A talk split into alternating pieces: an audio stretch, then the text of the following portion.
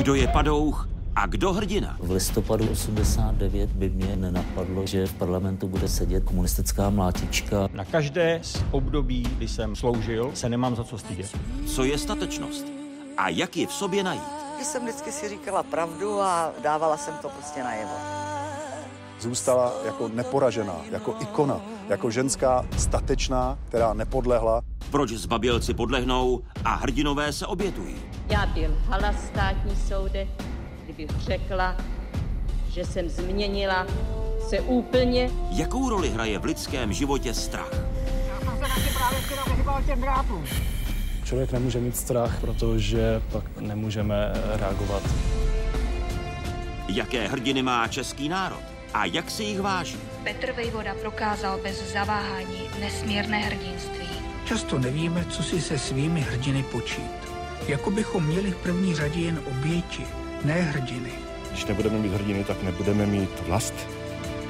Právě začíná 31. díl měsíčníku Fokus Václava Moravce, tentokrát na téma hrdinství.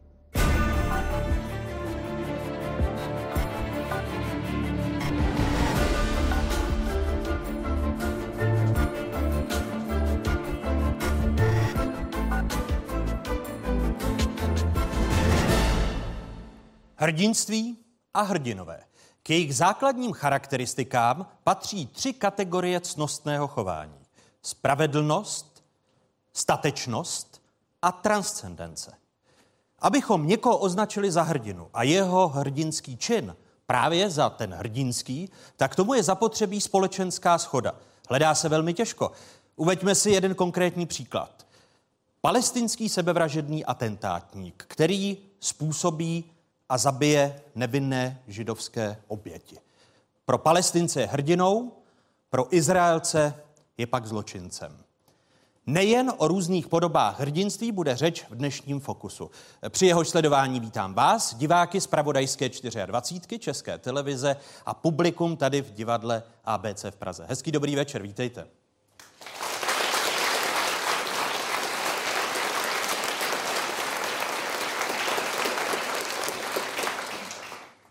Hrdinství a hrdinové jsou neoddělitelnou součástí naší kulturní historie. Kdy jindy se tedy o těchto atributech bavit dnes, dnes ve sváteční večer, kdy si mnohé hrdiny připomínáme. Jak ale prohlásil německý spisovatel a dramatik Bertolt Brecht, šťastný to národ, který nepotřebuje hrdiny. Jak je na tom náš národ?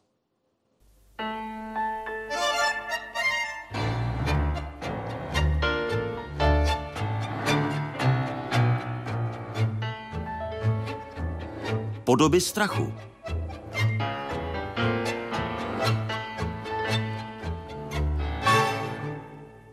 První kapitolu dnešního fokusu otevírají filozof profesor Jan Cokol. Hezký dobrý večer. Dobrý večer. A vítám i teologa, biologa, jinak také přednostu Ústavu etiky a humanitních studií třetí lékařské fakulty Univerzity Karlovy Marka Vácho. Hezký dobrý večer. Hezký večer. Pane profesore, asi bychom měli začít u samotné podstaty slova eh, hrdinství. Jaký je jeho původ? No, já myslím, moc jsem, se mi líbí, že jste to téma na dnešek otevřel, protože první, co se musí říct, je, že to je strašně vzácná, cená věc, který, který si máme vážit a která je, která bez níž by jako náš život vypadal úplně jinak. Takže bez hrdinů ten, a hrdinství. Prosím? Bez hrdinů a bez, bez hrdinů by to nešlo, že to hrdinství je vždycky přítomné, i když ho není vidět. To, ten, to slovo samo v češtině má takový zvláštní původ. Nám z toho původního významu zbyly takové odvozeniny, jako je pohrdání třeba. A podle profesora Machka to, ten, to slo, obecně, ten obecně slovanský kořen znamená jakousi aroganci, jakési vyvyšování se nad někoho a tak dále. Takže naši předkové už taky se trošku na to koukali skrz prsty a mně přijde docela užitečné, kdybychom ho teď postavili vedle sebe s druhým pojmem, který v češtině máme, a to je statečnost. Jenom velmi stručně, hrdinství znamená jakýsi, o hrdinství mluvíme, když někdo udělá nějaký čin.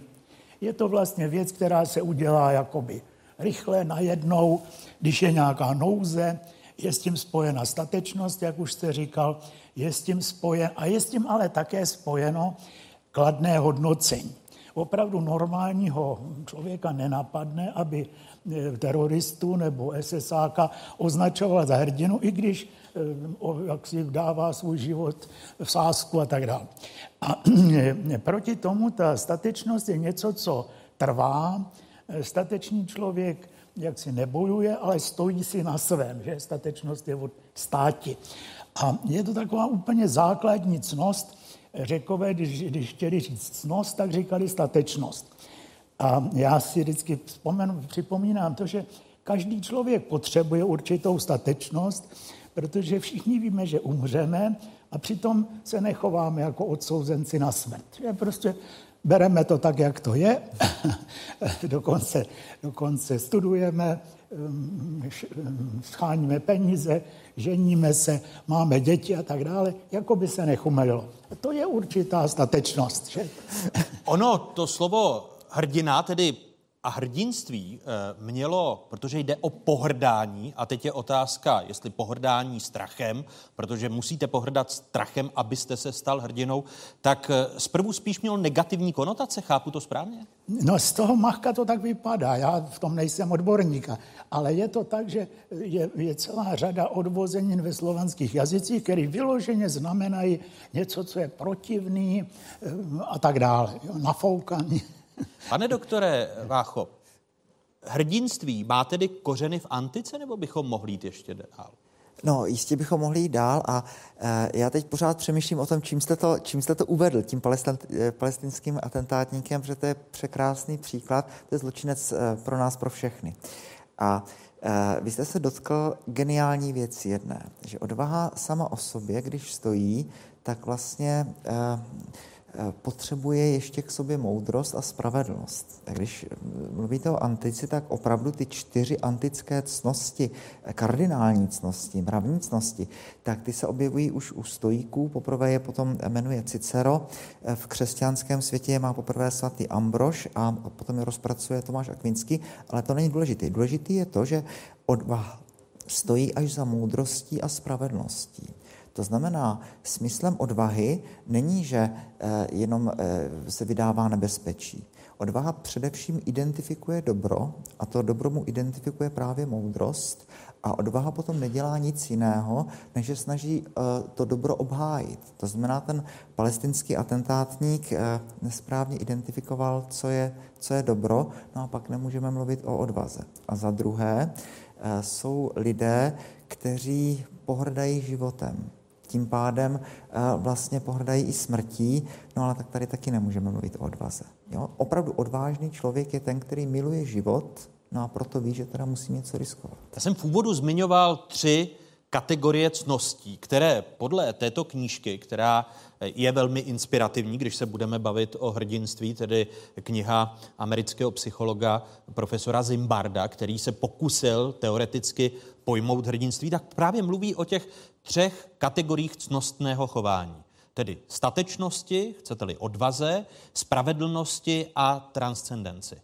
Jsou to z vašeho pohledu kategorie, které jsou postačující, nebo byste k ním i v naší křesťanské kultuře zařadili nějaké další, pane profesore? Já myslím, že k tomu hrdinství je potřeba ještě dodat, že hrdinství potřebuje příležitost. Když by si člověk jako vymyslel, že teď udělám hrdinský čin, tak bude zablázna. A je takových lidí hodně. V mírové době těch příležitostí je málo a tak lidi musí skákat bungee jumping a takovéhle věci, jenom proto, aby si jakoby cítili se jakoby odvážní.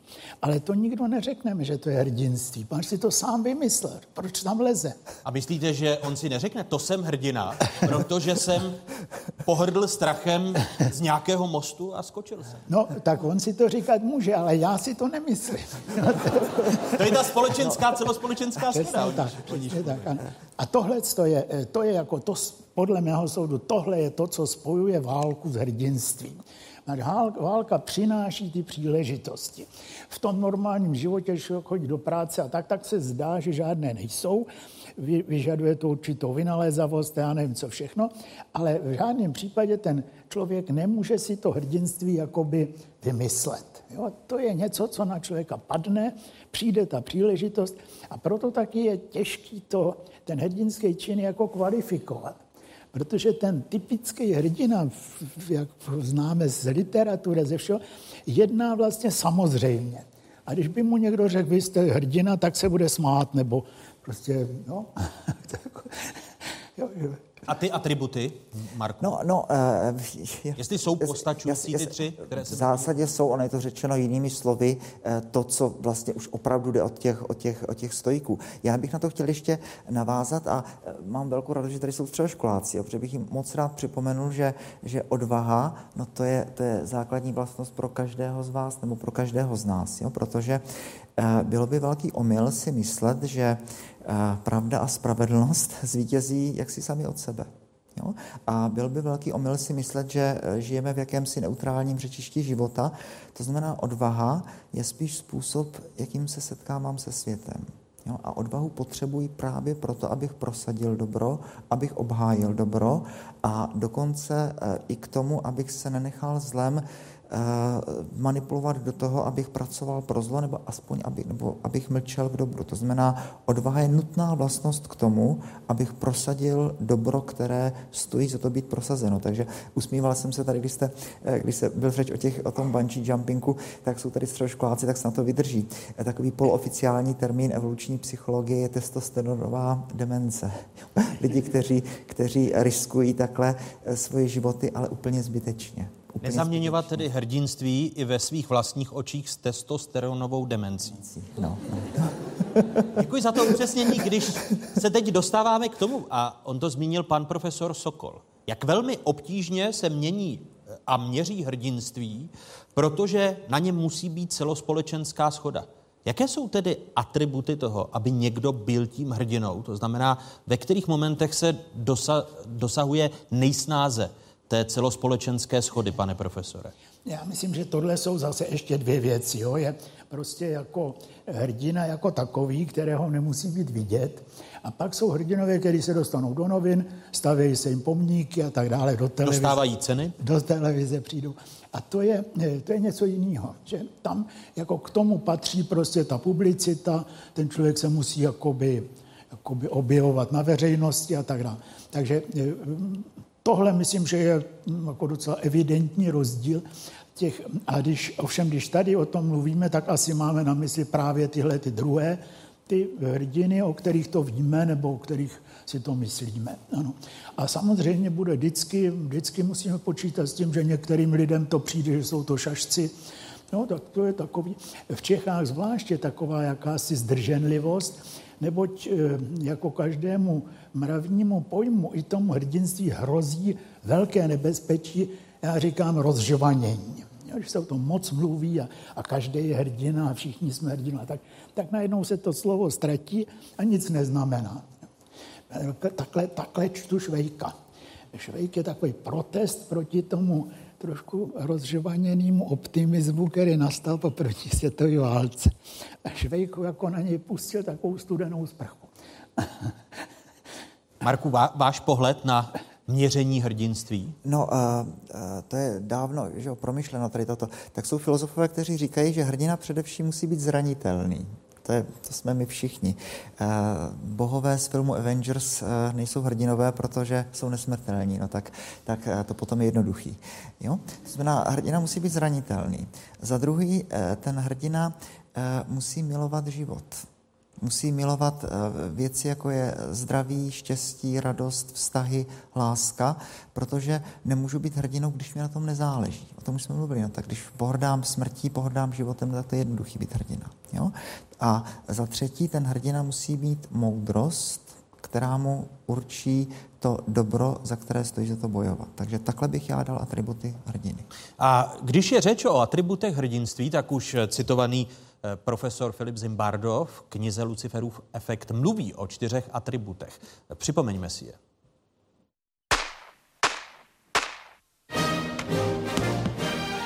Hrdinství musí být prováděno dobrovolně, musí zahrnovat riziko nebo potenciální oběť, jako například hrozbu smrti, bezprostřední ohrožení fyzické integrity, dlouhodobé ohrožení zdraví nebo možnost vážného zhoršení kvality života. Musí být uskutečněno jako služba jednomu člověku nebo více lidem, nebo komunitě jako celku. A nesmí zahrnovat sekundární vedlejší zisk, očekávaný v době činu.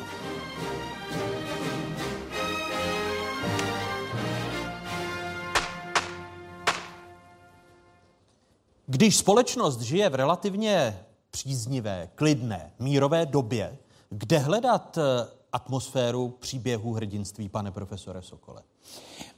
Já bych začal od té statečnosti, víte, protože to, to jako podhoubím tý, tý civilní, eh, toho civilního hrdinství, myslím si, že vždycky je statečnost. To znamená schopnost eh, postavit se proti proudu třeba. Jo? To neznamená být vždycky proti, ale jak to říká moc hezky Bible, eh, nepřidáš se k většině, když dělá ničemnosti. A tohle je jakoby, na tomhle stojí dobrá společnost, na, na té schopnosti samozřejmě ne všech lidí, ale aspoň některých, že, že jak si se nepřidají k té většině, když vidí, že to je ničemnost. Tak a od toho se pak odvozu, pak se může naskotnout i ta příležitost, kdy tohle dostane jakýsi hrdinský charakter. Je to trošku tohle, já řeknu rovnou Václav Havel, že? jo, to je prostě člověk, který celý život byl poměrně statečný a když pak přišla příležitost, tak se dokázal jednat jako hrdina, po mém soudu. Nutně tedy nemusí být válečná situace, ne. Eh, aby vytvářela hrdiny. Když si dnes v tento sváteční den vlastně připomínáme hrdiny, kteří žili v těch hrozných dobách eh, druhé světové války. No, jistě, jistě. Že ta, ta, ta, ta, ta válka je jenom, jenom jakoby spektakulární forma toho ohrožení že jo, pro ty účastníky. No a tam samozřejmě ty příležitosti jsou. Ve, války, ve válce je jistě jsou miliony hrdinů, které neznáme, nevidíme. A přece třeba vítězství ve válce spojenců, to bylo důležitý prvek toho vítězství, bylo právě lidské hrdinství. To není jenom počet tanků a tak dále, to je taky to, že ty, že ty tankisti se nebojí. Že, že, že se Marku, v té dnešní době je tedy dostatek příležitostí pro hrdinství?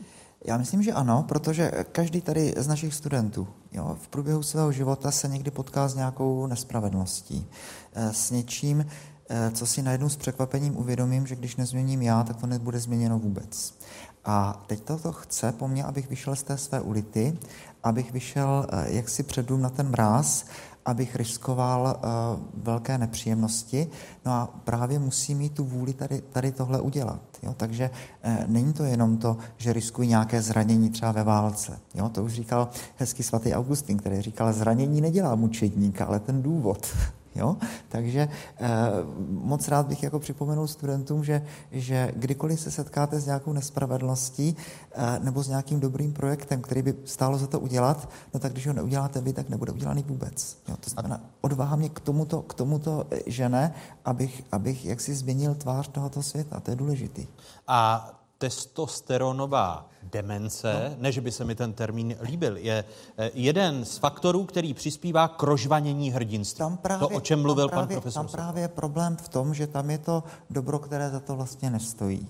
Jo, tam riskují život eh, jen tak a najednou si člověk s údivem říká, kvůli jakým hloupostem jsou lidi ochotní riskovat život nebo zdraví. Ten moudrý člověk, ten se samozřejmě bojí protože tomu velmi záleží na životě. Ten ví, že život je velmi cený.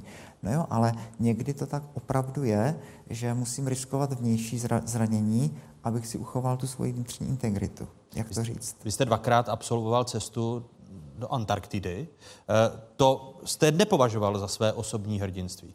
Já jsem se moc těšil. no, ne, a, ani, ani ne, ani ne. Když mě, když mě kamarád Jarda Pavlíček zavolal, tak já jsem bez zlomku vteřiny byl rozhodnutý. Já jsem o tom vůbec nepřemýšlel. Kdo je pro vás, když tady eh, jdeme po kořenech slova hrdinství, vývoji toho slova a našeho vnímání plus hrdinství a společnost, hledání celospolečenské schody. Ve vašich očích, kdo je prototypem hrdiny, Marku? No, myslím si, že je jako velmi důležité, aby, aby každý ten národ měl ty svoje hrdiny, ke kterým se, ke kterým se obrací. Jo? A, a trošku na to odpovím oklikou. A pan profesor krásně mluví o tom, o tom Švejkovi. Já si myslím, že to je opravdu jakýsi ten archetyp toho českého národa, ale jedním dechem chci říct, že my máme jako Češi úplně vynikající smysl pro parodii. My umíme všechno tak, jak si zlehčit, zhodit, vysmát se tomu, ale na straně druhé, když přijde na věc, tak ti hrdinové jsme. Jo, tady máme toho Gabčíka Kubiše a máme tady spoustu bezejmených uh, opravdových hrdinů. Uh, máme tady lidi, kteří se velice obětavě starají o nemocné, vůbec neznáme jejich jména, ale na, na těchto bezejmených, jak si stojí ten národ. Takže ono se stačí kolem sebe podívat. Já díky té své profesi, tak se hodně že ho, dostávám do kontaktu s, s nemocnými a moje kamarádka Emanuela se stará o svého manžela, který je jako velmi vážně nemocný den co den a den co den. To její jméno nikdy nebude známo, ale tohle jsou pro mě hrdinové současného, současného světa. Takže myslím, že se stačí podívat kolem sebe a, a najdeme tady hrdiny, na kterých, jak říkal velmi hezky pan profesor, vlastně stojí ten národ. Pane profesore Sokole, pro vás prototypy hrdinství? To já jsem na tom nepřemýšlel, ale vytanu na mě teďka, teďka na mysli ty vojáci, kteří před, v roce 39, 38, 39 odcházeli do ciziny. Který, který, že na rozdíl od našich sousedů, kde třeba v Polsku to měli vojáci přikázaný, u nás to měli výslovně zakázaný od vrchního velitele. Takže voják, který šel ať už na východ nebo na západ, porušil rozkaz svého vrchního velitele, ještě k tomu, že mu šlo o krk a tak dále a tak dále. Tak to považuji za takový jako poměrně masový hrdinství, bylo to pár tisíc lidí. Že? Když jste mluvil o rozžvanění pojmu hrdinství, souvisí to právě s pojímáním hrdinství v umění, v literatuře, v kinematografii, kde známe označení akční hrdina, eh, příběh velkého akčního hrdiny, který je více či méně nesmrtelný. No ne, tak akční hrdina to je parodie, že jo? To, to opravdu s hrdinstvím nemá nic společného. To je, řekněme, odvážný člověk, eh, který chce udělat dojem nebo něco takového. Ale eh, v umění je pravda, že víte, že jo, ten, ta naše historie v poslední době je taková hodně, hodně, jak říkával Patočka, v amplitudě, jo, jednou nahoře, jednou dole. A vždycky, když jsme nahoře, tak jako tam to rozžvanění nastává, že když vidíte ty patetické eh, obrazy a a, a pomníky a tak dále, tak i dneska si člověk říká, Safra, nepřehnali jste to trošku, jo? Že, že, o komunistických těch ani nemluví, že? Tak to je prostě to. A teď jsme, teď jsme právě v té době nahoře. Teď moc už ne. Kdy, kdy to začalo jít dolů, pane profesore? Kdy to začalo jít dolů? Ne, jako ta nálada, jo, myslím. My, my jsme na vzestupu ve všech možných hmotných parametrech, ale ta veřejná nálada tady zřetelně dolů od poloviny 90. let, bych řekl. Kdy jako nejdřív bylo to velké nadšení po roce 90, no a pak jakási únava a dneska jako je tady taková nálada, všichni nadávají, hubujou, naříkají si a tak dále, což konec konců budíš, ale v době, kdy se nám vlastně vede strašně dobře, že já to nerad říkám, politik to říct nesmí, ale, ale je to tak, že nikdy se naši předkové materiálně a, a neměli tak dobře, jako se máme my. A přitom pořád hubujeme a nadáváme. Takže když já jsem vždycky říkal, že by bylo strašně důležité to, co dělají v Rakousku, že mladí studenty posílají do Afriky na, na půl roku. Jo? A ty lidi, mám, mám na fakultě mám takovou, takový spolek studentský, který dělá, e, zařizuje studny ve Středoafrické republice. A ty, když přijedou, tak se vždycky strašně smějou našim starostem. Říkají, no, jste tušili, jaký to je, když nemáte vodu tak to vůbec nemáte o tom ponětí. A ty lidi jsou veselí, tancují, zpívají a tak dále. Jo? A my, my tady sedíme a říkáme, zase nám zvýšili daně nebo nějakou takovou pitomost. Profesor Jan Sokol a Marek Vácha, prvními hosty Fokusu. Prozatím děkuju.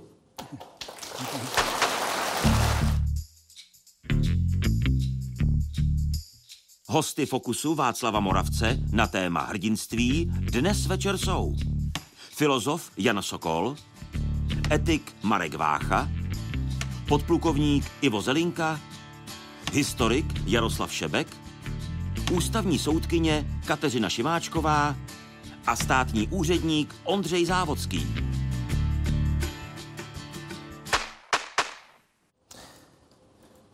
Hrdinství, jak už zde dnes večer v divadle ABC padlo, není jen výsadou historických postav nebo bojovníků na frontách. S nějakou formou hrdinství se v podstatě může setkat každý z nás. V průběhu všedního dne jde o ta malá hrdinství, o kterých mluvil ku příkladu Marek Vácha. Nejen o osobních zkušenostech s hrdinstvím jsem si povídal se studenty Pražského gymnázia Jana Keplera, kteří jsou tady dnes mezi námi. Pepo, ty jsi se dostal do situace, ve které jsi měl projevit hrdinství? No já jsem se bál, že tahle otázka padne. A... Proč jsi se bál? No, protože nemám žádný heroický příběh, který bych zažil, ale myslím si, že člověk má, každý den má jakousi výzvu být hrdinou a jsou to jako naprosto triviální jako situace, kdy prostě třeba je ve skupině, kdy si všichni myslí něco a je hrozně těžké vystoupit z davu. Viděl jsem vlastně tři kluky, jak hážou nějaký sešity a snad ty kameny po jednom dalším. A tak jako byli jsme všichni děti, to, bylo, to byli kluci podobného věku jako já. A já jsem teda, bylo to u školy, takže já jsem do té školy zašel a snažil jsem se najít někoho, jako kdo to vyřeší, protože sám jsem si na to netroufl. No. Tak nevím, do jaký míry je to hrdinství.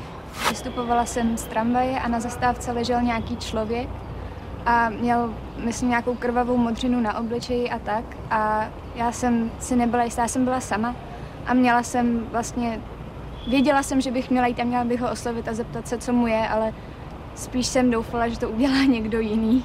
Já třeba pomáhám u jedný, v jedné charitě, která pomáhá a přímo dětem z ulice, kteří nejsou úplně sociálně na tom dobře. A um, to je pro mě hrdinství, že se vůbec prostě tolik dospělých lidí i prostě mladých lidí dokáže věnovat něčemu tak jako um, smysluplnému ve svém volném čase. Teďka nedávno byl ten teroristický útok ve Francii, tak ten policista, co se vyměnil. To bylo podle mě obrovské hrdinství, protože ztratil, měl rodinu a všechno ztratil jenom proto, aby zachránil někoho jiného, koho vlastně vůbec neznal. Pro nás třeba může být jako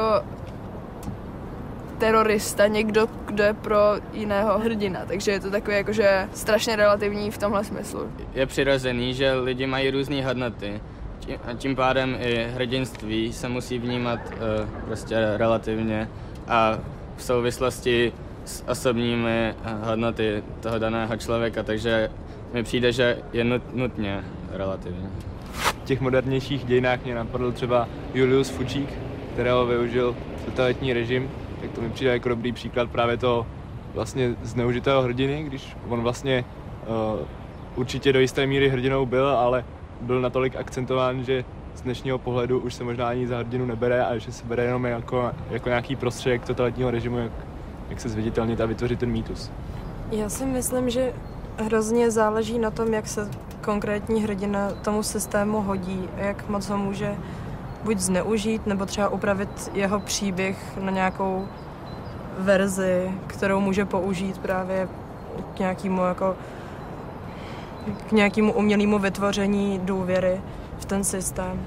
Tak já myslím, že v dětství to byl pro mě nějaký jako idealizovanější pohled, že se hrdinský čin musí být něco jako strašně statečného nebo něco velkolepého. A dneska pro mě to je právě i to, když se někdo umí třeba jenom verbálně ozvat proti, proti většině.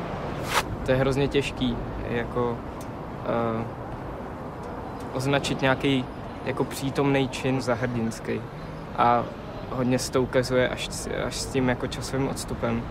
Vzhledem k té relativitě těch hrdinů je vlastně důležité najít si toho svého hrdinu, toho osobního hrdinu, se kterým se můžeme stotožnit, který zastává stejné morální hodnoty a který se stane v podstatě uh, takovým mentálním průvodcem, něčím, co bude reflektovat to, co my děláme a když se nám něco nebude dařit, tak nebo něco uděláme a budeme to a budeme přemýšlet, bylo to správně nebo to bylo špatně.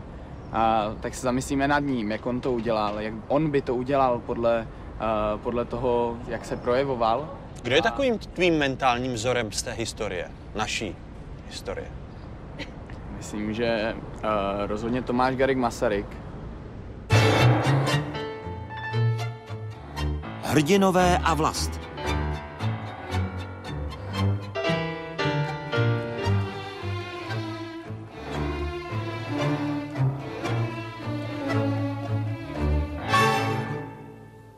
Kapitolu dnešního Fokusu otevírají výsadkář, který o sobě tvrdí, že teď je zrovna vysazen na generální štáb armády České republiky. Vítám podplukovníka Ivo Zelinku. Vítejte, hezký dobrý večer. Dobrý večer. A vítáme historika Jaroslava Šepka, který je vysazen v Historickém ústavu Akademie věd České republiky. Hezký dobrý večer, pane. Hezký dobrý večer. Vojáci, ti jsou asi nejčastěji spojováni s hrdinstvím. Je to to, co mladé muže vede i do armády? Odvaha, statečnost, potažmo činit hrdinské činy? Řekl bych, že to je jeden z důvodů minimálně pro část z nich. Dá se to krásně dokumentovat na tom, že takové ty archetypální druhy vojska, skutečně ty bojové, ať už jsou to výsadkáři, tankisti nebo stíhací piloti, tak na tato místa se nejsnad nic rekrutuje. Naopak na té pomocná, která nemáme spojený s tím archetypálním hrdinou, tam je to obtížnější. Takže pro ty mladé muže jednoznačně to lákadlo toho potenciálního hrdinství tam je. Ivo, byla to i vaše osobní motivace, proč jste šel k výsadkářům? Já jsem se rozhodl poměrně záhy, už na druhém ročníku gymnázia v Kutné hoře a skutečně to byla to moje hlavní motivace. Já jsem na rozdíl od tady pánů v sále ještě byl odveden a tehdy jsem musel vyplnit takzvaný branecký dotazník. A já jsem do svého braneckého dotazníku tehdy napsal, že bych rád sloužil u výsadkářů nebo jiných jednotek zvláštního určení. Míchal jsem ruší s jabkama, ale moje rodiče to tehdy dost vyděsilo. A pe- proč? Protože se domnívali, že s armádou nebudu mít nikdy nic dočinění a že modrá knížka je mým vysněným cílem. Se nestává často, aby rodiče se snažili o modrou knížku svého syna, který naopak chtěl do armády. Alespoň za mě to bylo naopak. no, tak uh, otec na to nakonec pro to pochopení měl, uh, matce to nějakou dobu trvalo. A byly to právě ty vzory, výsadkáři, kteří se bránili v kryptě, jména, která už tady dnes zazněla, Kubiš a Gabčík, kterými byli, eh, kteří byli vašimi hrdiny a proč zrovna vy k výsadkářům? Tak byli to, to jsou ty nejznámější, ale uh, těch, těch uh, druhoválečných parašutistů z té západní fronty bylo víc, bylo jich řádově 100. A já jsem uh, většinou své kariéry strávil už 43. výsadkového praporu v Chrudimi a my jsme jako patrona do uh, minulého léta, kdy ten poslední výsadkář zemřel, generál Klemeš, uh, často nás navštěvoval a to je člověk, který, byť všichni ho viděli už jako schorního stařečka, tak eh, protože tady je eh, sál plných mladých lidí, tak on, když odcházel tou, tou jižní cestou eh, do, do Francie přes, přes Maďarsko, Jugoslávii, Řecko, Turecko, Sýrii a nakonec do Francie, tak mu bylo čerstvě 19 let. Jo. On teda neměl maturitu, on byl vyučený obchodní příručí a tohle to všechno absolvoval, protože cítil ponížení té vlasti a stálo mu to za to, to, pro, pro, projít ty hrdinský útrapy, se vůbec na tu frontu do Francie dostat, bránit Francii a pak posléze být teda vysazen do toho protektorátu. Jo? To, je, to je pro, myslím, že běžného 19. člověka, který není, není, není postaven v té takové životní situaci, těžko představitelné. A o něm už jste věděl jako, jako student? A... Přiznám, přiznám se, že jako student jsem o něm nevěděl. A teprve poté, co jsem nastoupil k výsadkářům, tak jsem se seznámil s jeho životním příběhem a hrozně oslovil, protože skutečně jeho to hrdinství tvořila ta příležitost. Pokud by se to nestalo, ta druhá světová válka, tak on by prostě byl obchodní příručí, odešel by do důchodu a, a zemřel by. A nikdo by o něm nic nevěděl. Ale ta, ta, ta příležitost tam nastala a on nejenom vyhověl těm požadavkům, ale plně je překročil. On se účastnil pražského povstání v květnu roku 1945 a ty poslední dny, byť to měl přísně zakázáno, tak už vysílal do Londýna výhradně nešifrovaně, tak aby ty depeše byly co nejrychleji a mm, tak napomohl i koordinaci Londýna s tím, s tím povstáním. Eh, položit život za vlast. Pane docente Šepku, je to ten nejčastější motiv hrdinů v našich eh, novodobých dějinách? Rozhodně takhle byl interpretován. Tenhle ten, eh, řekl bych, modus, jak se díváme na hrdiny, tak to byli ti, kteří položili svůj život nebo dokázali tedy se hrdině postavit proti přesile, což byl vlastně do jisté míry archetyp, který se utvářel i vlastně z těch našich dřívějších minulostí z doby husitství, ale například i z doby Bílé hory, kdy v podstatě také tam, i když jsme prohráli, tak tam se vytvářel ten mýtus hrdinů, kteří bojovali do poslední chvíle. Stejně tak pak se vytvářel i díky tomu národně liberálnímu proudu v 19. století eh, obraz hrdinů z vůdců různých lidových spour. Velmi tedy oblíbeným hrdinou byl například Jan Sladký Kozina, anebo tedy eh, pak i lidé z toho národního obrození, z toho národního eh, proudu. A nakonec tedy samozřejmě nespochybnitelní hrdinové byli ti, kteří položili život nebo byli stateční v boji, což znamená v první světové válce legionáři a pak eh, ve druhé světové válce to byl daleko širší záběr. Nejenom tedy lidé z vojenského odboje, ale i lidé, kteří jim pomáhali, kteří se zapojili do jejich eh, podpory, což hlavně tedy v případě eh, parašutistů, Gabčí, Kubiš, atentát na Heidricha, to totiž není jenom vojenská akce, ale to je velice výrazná eh, akce hrdinů z civilního eh, odporu. A tady bych ještě pak ale připomněl tu jednu věc, která tady do jisté míry zaznívala. To, že se mnozí hrdinové ale postupně po roce 1945 a hlavně po roce 1948 začali cíleně z naší historické paměti vytrácet. Tady bych možná uh, zareagoval nebo doplnil uh, ten přínos toho civilního obyvatelstva. Po rozhovorech právě s tím generálem Klemešem on nám vysvětloval, když se dělali ty parákové schozy, že na, z Londýna, tak na zabezpečení toho schozu potřebovali typicky kolem stovky vesničanů. Jo. To nebyla utajená akce několika málo jednotlivců. Nebo druhý příklad, já jsem se teďka o víkendu přestěhoval z Prahy do Pardubic a shodou okolností bydlím pár desítek metrů od místa, kde padnul nadporučík Alfred Bartoš ze skupiny Silver A. Není podstatné, co měl za úkoly a nejenom, že je splnil, ale překročil. Podstatné je v to, že on byl z Pardubic, vystudoval tam, že tam celý život. A potom ty úkoly plnil především na Pardubicku a i v Pardubicích. A za těch šest měsíců tam plnil ty úkoly. Ho tam bez pochyby museli poznat desítky, možná stovky lidí. A nikdo nevyrazil na gestapo a nepřihlásil se o odměnu. Jo. Jinými slovy, ve vašich očích jsou právě i to civilní obyvatelstvo, které chrání, chrání vojenské hrdiny, tak to jsou eh, ti hrdinové všedního dne, bez nich by pak nebyl hrdina voják. Specificky ty druhováleční parašutisti to vám řeknou, nebo řekli by všichni, by se bez nich nedokázali obejít. Jo? Tam byl systém záchytných adres, konec konců těch, těch pardubicích spolupracoval s jedním hoteliérem, vytvořili tam potom také záchytné středisko pro další vlny výsadků. A ten hoteliér na to doplatil, skončil na popravišti. No. Je to čas, častý jev, že to obyvatelstvo ne, že kolaboruje, ale naopak pomáhá. No já si myslím, že právě tady v případě té druhé světové války a konkrétně toho eh, výsadku, který měl zlikvidovat Reinharda Heydricha, to bylo skutečně až netypické, protože eh, tam, eh, dá se říct, vojáci věděli, že jdou na smrt a byli na to vycvičeni. Ale civilisté, eh, kteří jim pomáhali, eh, tak v zásadě možná riskovali i daleko víc, protože eh, oni měli také rodiny, na které se pak ta pomsta, která se rozpoutala po atentátu na Heidricha, taky vztahovala. A tam byli skutečně vraždění i lidé, kteří s tím neměli nic společného. A nakonec pro mě jsou samozřejmě hrdinové i ti občané z Lidic, a pak i z ležáků, kteří byli zavražděni eh, zvlášť z Lidic jako naprosto nezúčastnění eh, lidé, ale kteří eh, pro mě jsou právě hrdinové, jak oni vzali ten svůj úděl.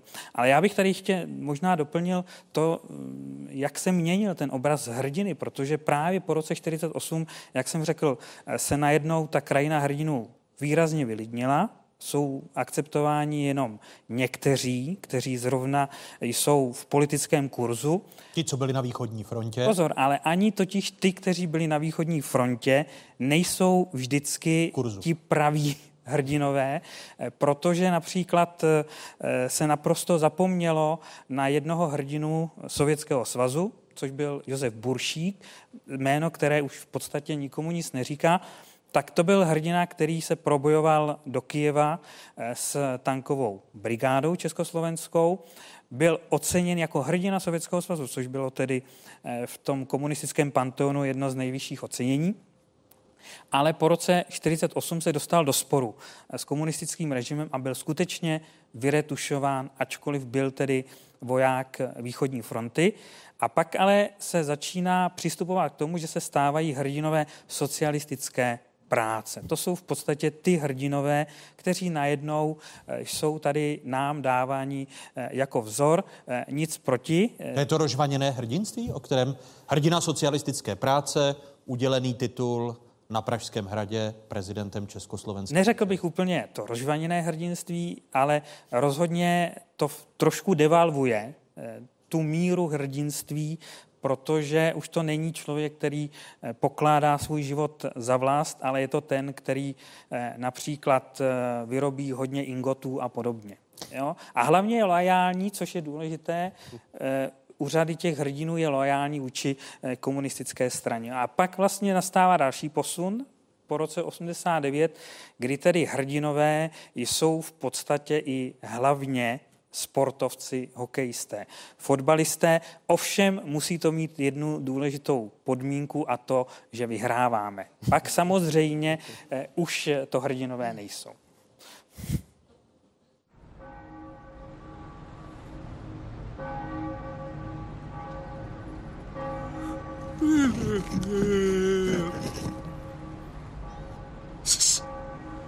Hej, už jsem dali toho novýho. Doufám, že tentokrát to bude nějaký pořádný hrdina. A ne zase...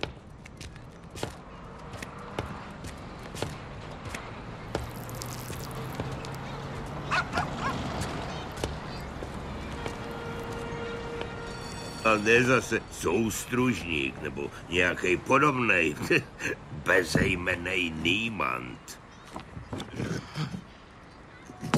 Neznámý vojín je symbol člověka semletýho válečnou mašinérií. no právě, symbol. Víš, kolik lidí kvůli tobě zazvalo? A pak ti tady postaví sochu jako svatýmu, no mě snad vomejhou. to, to by mohli. Holuby se na tobě začínají pěkně podepisovat. Už toho mám dost. Já ti dám vodku.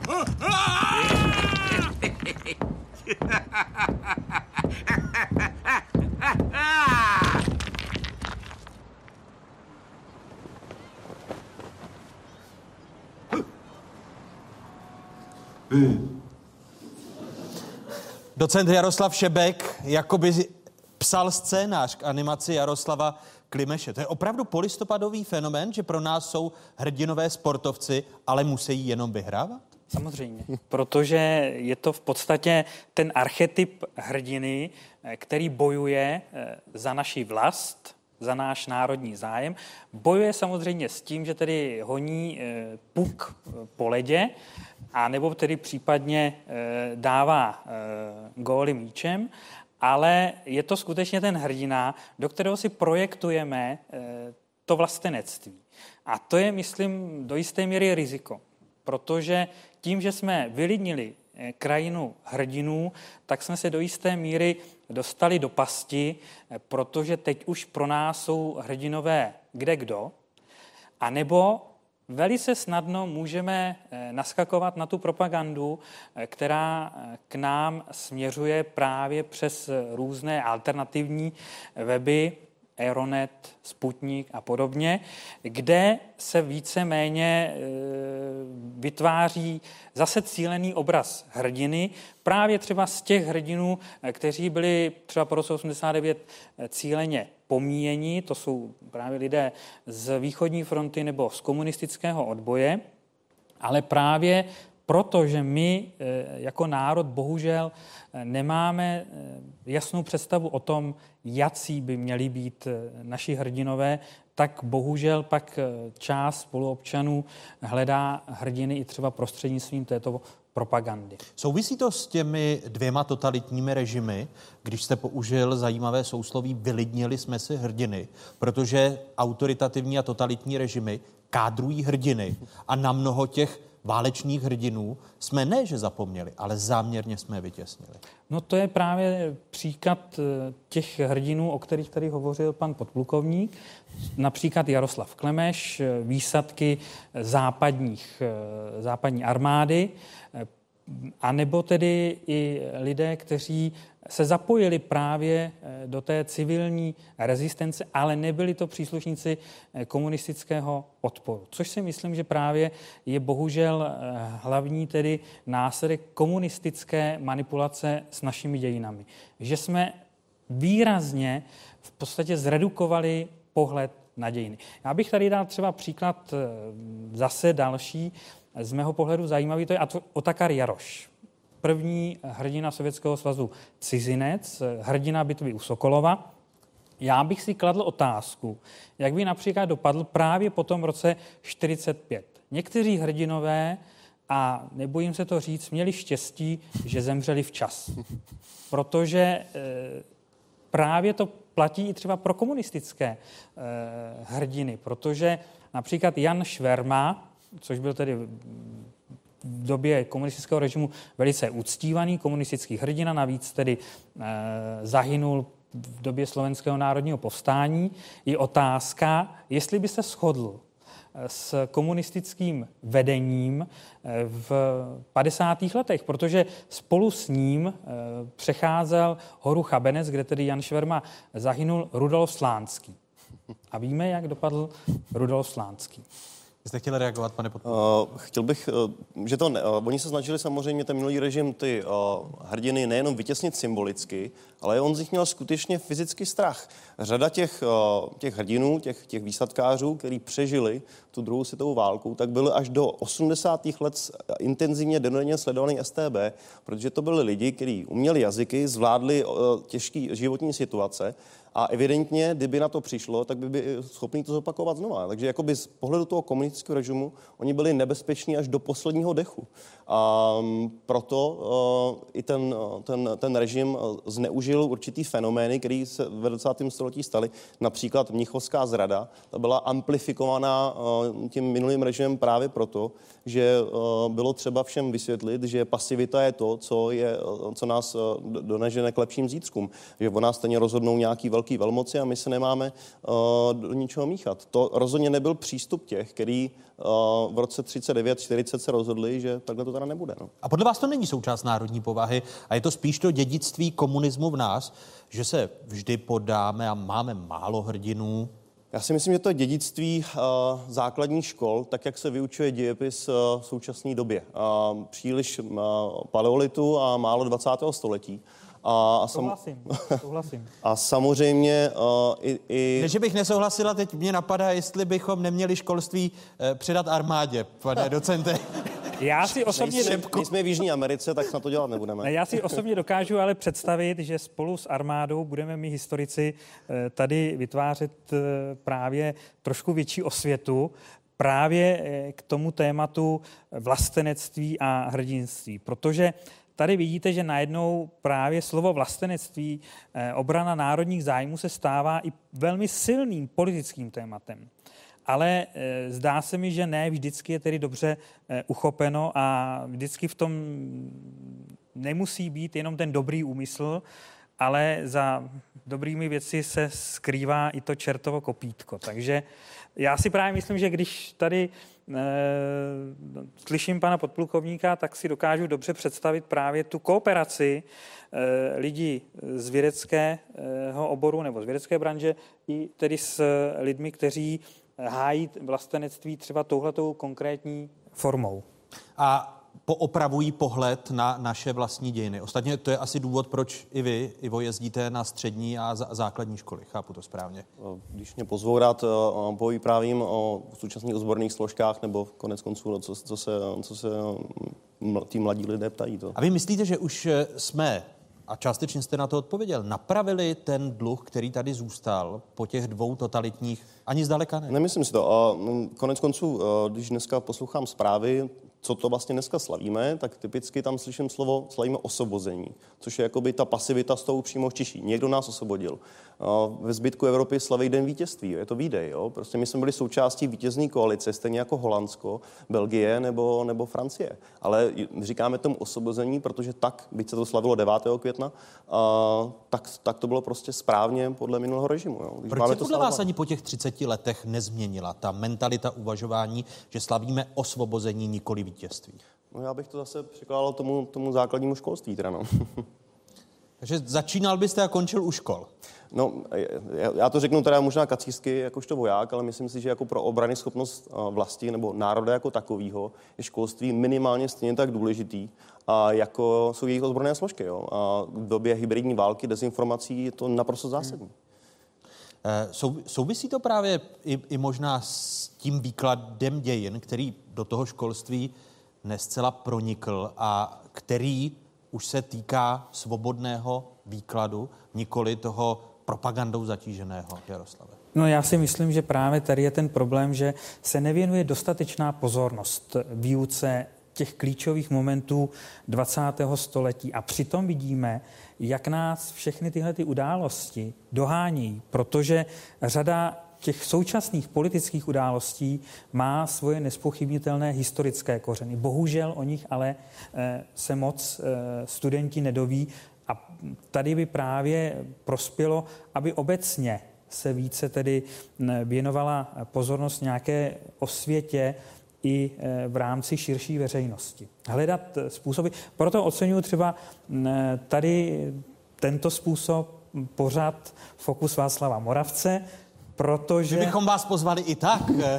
ne, to, to já se nebojím, ale já si právě myslím, že tady vidím, že je snaha třeba i cíleně útočit na českou eh, televizi jako veřejnoprávní médium a přenášet eh, těžiště na eh, ty různé alternativní weby, kde se opět vykládá historie z toho propagandistického eh, hlediska. Což Takže... je tedy asi mentalita, která zůstala po těch dvou autoritativních či totalitních režimech. Ale když se eh, budeme a vrátíme se ještě k těm vojenským hrdinům eh, těch dvou světových válek, je tady napravena ta křivda, způsobená propagandou, kdy jsme si galerii hrdinů vyčistili, eh, napravili jste tyto věci vy jako historici, po případě armáda v ocenění těch lidí, kteří si to ocenění zasloužili? Já si myslím, že hodně udělali moji kolegové z Vojenského historického ústavu na tomto poli, ale já bych tady eh, připomněl,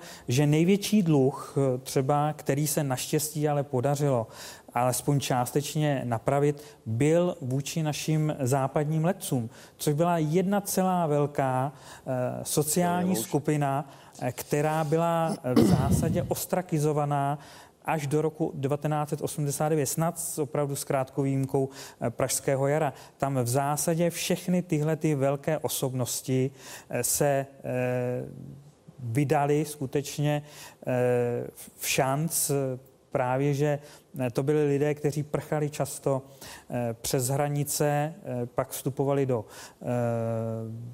vojenských jednotek eh, ve Velké Británii. Tam opět dávali eh, život v šanc a pak přišli do svobodné vlasti a tato svobodná vlast se jim odměnila tím, že je poslala na několik let do Jáchymova a eh, do dalších pracovních táborů. Tady bych doplnil takovou historickou zajímavost, že vlastně jediný maršál od doby maršála Radeckého české národnosti byl maršál Karel Janoušek, čili právě v RAF a tu, tu hodnost dostal právě za přínos bitvy v Anglii. To, že si po roce 48 prošel lágrama, to se dalo v zásadě čekat, ale mi bývalý režim ho nechal zemřít v roce 71 v bytě čtvrtý kategorie v Praze jo, a dostával důchod 200 korun československých. Takže takhle jsme se chovali k těm svým hrdinům. Já bych ale tady docela rád připomněl i to, že tady jsem zahlédl v úvodu rakev Josefa Berana, já si myslím, že i vlastně tomuto člověku jsme teď eh, splatili dluh, eh, protože to byl člověk, který nebyl voják, i když třeba vojákem se toužil stát, ale byl to člověk, který pevně stál na svých zásadách a já si myslím, to, že se konečně mohl vrátit eh, podle jeho přání do své vlasti, je podle mě taky svým způsobem symbolické. Uh tady byla, byla řeč o těch vojenských hrdinech, když u nich zůstanu. Eh, při pohledu na to, jak klesá důvěra ve veřejné instituce v této společnosti, jako atribut nezbytný k tomu, aby ty instituce eh, fungovaly, aby měly důvěru těch, kteří si je platí, rozumějme veřejnosti, tak armáda se pohybuje na jedné z nejvyšších příček. Nakolik to, Ivo, souvisí s tím, že jsme si právě vědomi hrdinství mužů ve zbrani, ti, kteří padli za vlast? Určitě to je součást toho, toho skvělého výsledku. Nicméně nepodceňoval bych fenomén profesionalizace armády. Eh, většina mužské eh, populace dneska není vystavená eh, tomu Damoklovi meči, který prostě na, v 18 letech na ně mohl dopadnout. To znamená, dneska je to volba. A ať už se jsou profesionální vojáka, anebo teďka drtivě se rozšíří aktivní záloh ale je to volba. Tím pádem uh, už tam není ta negativní emoce, už ta, ty ozbrojené složky nejsou vnímané tím, tím prismatem toho šikanálního základáka. To je naprosto zásadní. Takže pokud by neproběhla ta profesionalizace, tak jakýkoliv partěnou hrdinu by nám nepomohl těm 70%. Vy jste absolvoval dvě zahraniční mise, nebo působil jste ve dvou, eh, ve, ano, ve dvou, ve dvou zemích, Kosovo a Afghánistán. Jak tam vypadalo eh, to hrdinství, se kterým jste se setkal? Um, já když jsem o tom přemýšlel, jsem se tam se jako setkal s skutečným hrdinstvím, tak jedno mě uh, skutečně napadlo. A my jsme, um, jakožto výsadkáři, tam působili, jako, pro, plnili jsme průzkumné úkoly pro český uh, provinční rekruční tým v provincii Logar. A na většinu těch úkolů jsme vysazováni v noci vrtulníky a po jednom, dvou, třech dnech jsme byli zase stahováni vrtulníky, zase v noci. A typicky ty místa přistání jsme označovali eh, chemickými světly a měli jsme spojení na ty vrtulníky. Chemické světlo jsme použili, spojení se bohužel nepodařilo navázat. A, a ta dvojice strojů, která pro nás měla přiletět, skutečně přistála a jeden z nich se vážně, vážně poškodil. Začalo mu unikat eh, palivo a musel okamžitě odletět. A nás tam čekalo 50 výsadkářů, který v tu chvíli um, nepřítel věděl přesně o naší pozici. A pokud by ten druhý pilot udělal to, co udělat měl, tak se měl otočit s tím druhým vrtulníkem a nechat nás tam a vyřešil by to někde úplně jiný. Ale on se rozhodl právě z mého pohledu pro to hrdinství, že na místě, který k tomu bylo absolutně nevhodný, přistál a, a s naprosto přetíženým vrtulníkem dokázal v tom horském terénu nás evakuovat a, a, nebo extrahovat na zpátek. A byť eh, rozhodně by takový rozkaz nemohl dostat od svého nadřízeného, bylo to proti všem standardním operačním postupům a on se tak rozhodl a my jsme mu potom za to opravdu poděkovali. No. Máte vy jako vojáci posunutou hranici statečnosti a hrdinství, když eh, tady vezmete v potaz dosavadní slova, která zazněla na rozdíl mezi statečností a hrdinstvím? Já si myslím, že pro velkou část lidí to, co děláme, tak by třeba řekli, že to je na hraně hrdinství nebo takhle, ale nám to přijde jako součást toho, co děláme a co jsme dopředu věděli, že budeme dělat. Čili pokud tam pro mě není žádný překvapení a vím, že to takhle má být, tak i kdyby to vypadalo sebe nebezpečnějc, tak je to prostě jenom odvaha, nic víc. Já jsem, mám 160 vojenských seskoků, velká část z nich jsou takzvané taktice seskoky do neznámého terénu. To je typicky noční seskok s vybavením do terénu, který jste předtím v životě neviděl. A je to odvážné, asi ano, jsou tam o toho občas zranění, ale rozhodně to není hrdinství, je to součást naší práce a všichni jsme to věděli, takže to je pro mě ten rozdíl. A poslední otázka na vás, Jaroslave. Jak by měl vypadat zdravý přístup společnosti k hrdinství? Já si právě myslím, že bychom neměli neustále kádrovat eh, naše hrdiny a snažit se eh, opravdu si vzít eh, z každého takového hrdinství nespochybnitelného eh, skutečný příklad do toho, co nás v současné době provází a co nás možná třeba čeká. Historik Jaroslav Šebek a výsadkář Ivo Zelinka otevřeli druhou kapitolu Fokusu. Prozatím vám také děkuji. Díky.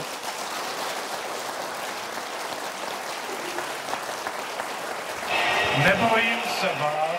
Kdo je hrdina v časech prosperity? Jsme se narodili už do svobodné republiky, takže nemáme tak velký ten strach z těch autorit a z toho státu. Jak těžké je vzepřít se nespravedlnosti?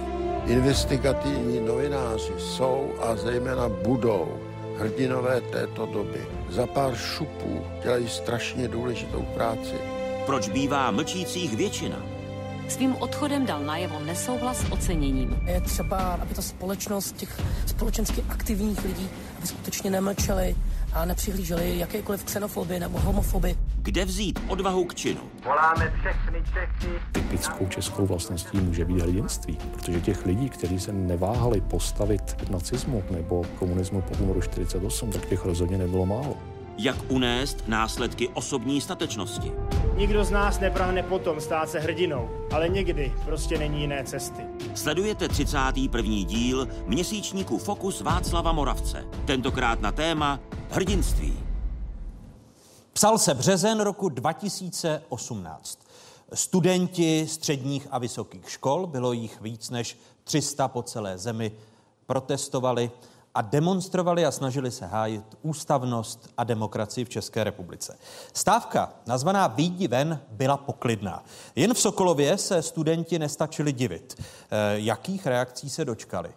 Jak to vše dopadlo a jaký je ten příběh? Natáčela Marta Pilařová. To mi přišlo jako naprosto normální postoj, jak se zachovat v demokratickém státě a jakým způsobem tyto situace nepříjemné vám řešit. Nás zrovna překvapilo, že zrovna tady u nás to takhle řeší, že zrovna s tím, že s tím někdo může mít problém. My jsme se pouze opravdu bránili uh, tomu přívalu, který přišel, těch nadávek, těch urážek a to bylo asi tak veškerý hrdinství, který by z toho mohlo plynout.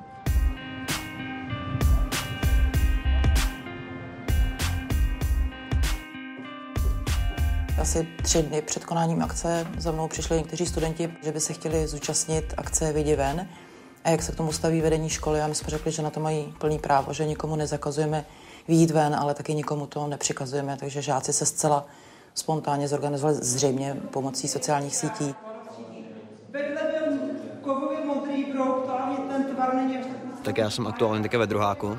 Je mi tedy 17 let a bohužel komunální volby nestihnu asi o 14 dní. A předpokládám, že k základnímu vzdělání by mělo být zároveň, že se zajímáte o věci, které se dějí kolem vás.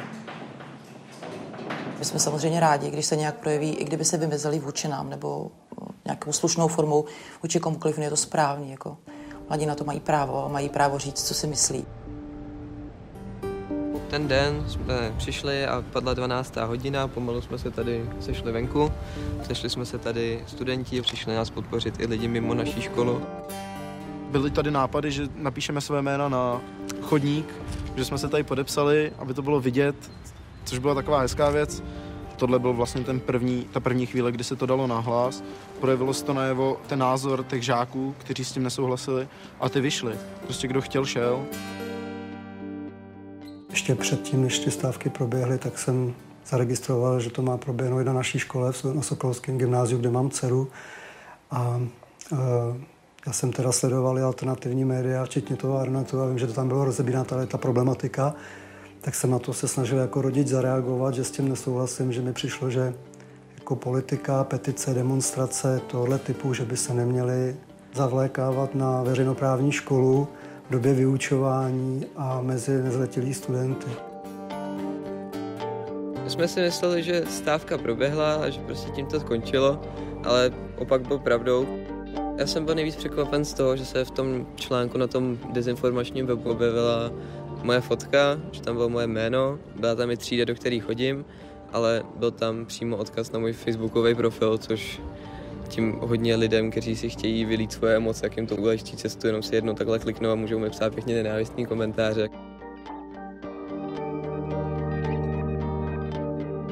Ve finále to eskalovalo tak, že mi bylo vyhrožováno smrtí.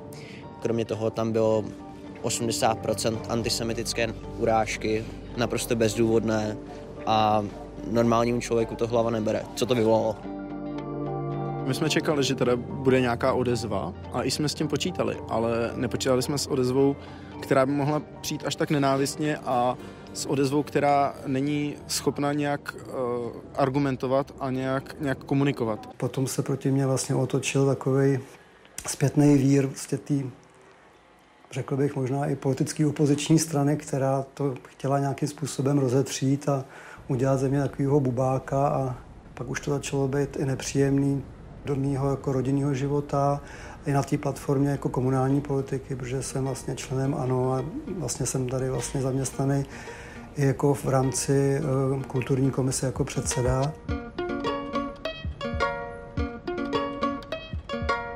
Pak už eh, samozřejmě to nabralo eh, ta událost jiný spát, protože pan Laurin eh, byl předsedou kulturní komise a tu situaci jsme museli řešit. My nikomu neubíráme jeho názor, ale tu formu, kterou zvolil, že to prostě hodil na proruský de- dezinformační web, který samozřejmě vyvolal reakce proti nám velký.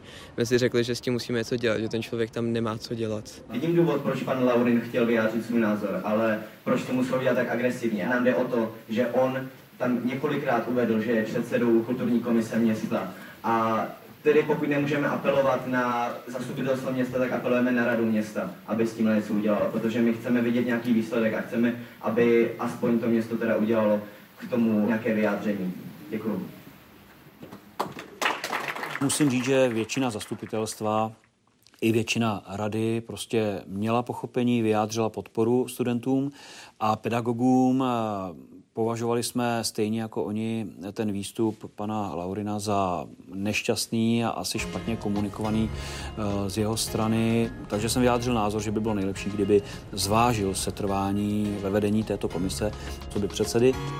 Chtěl jsem, aby utichla tady ta turbulence, ty negativní nálady i mezi studentama, i vlastně na Facebooku, i pro moji rodinu, i pro moji dceru, tak jsem k tomu udělal určitý prohlášení a sám jsem na tu funkci předsedy kulturní komise v Sokolově rezignoval. Což pro nás jako představitele města byla adekvátní reakce a považujeme nevím, jestli můžu použít slovo věc za uzavřenou, ale věříme, že prostě už, už, už, to, nebudeme, už to nebudeme dále nějakým způsobem ještě více rozvěřovat. My jsme z nich cítili takovou tu neochotu něco dělat, protože půl roku před komunálníma volbama oni si nechtějí nějak pohoršit proti sobě veřejnost, proto jsme se právě rozhodli, že s tím asi budeme muset něco udělat my, jakožto studenti. My právě přemýšlíme, že uděláme hnutí s klukama a že bychom se snažili tohle nabourat nesouhlasíme s tím názorem, že mladí lidi by se neměli zajímat o politiku, nebo naopak si myslíme, že tady k tomu dokážeme přinést ten mladý náhled, že dokážeme i něco možná změnit k lepšímu.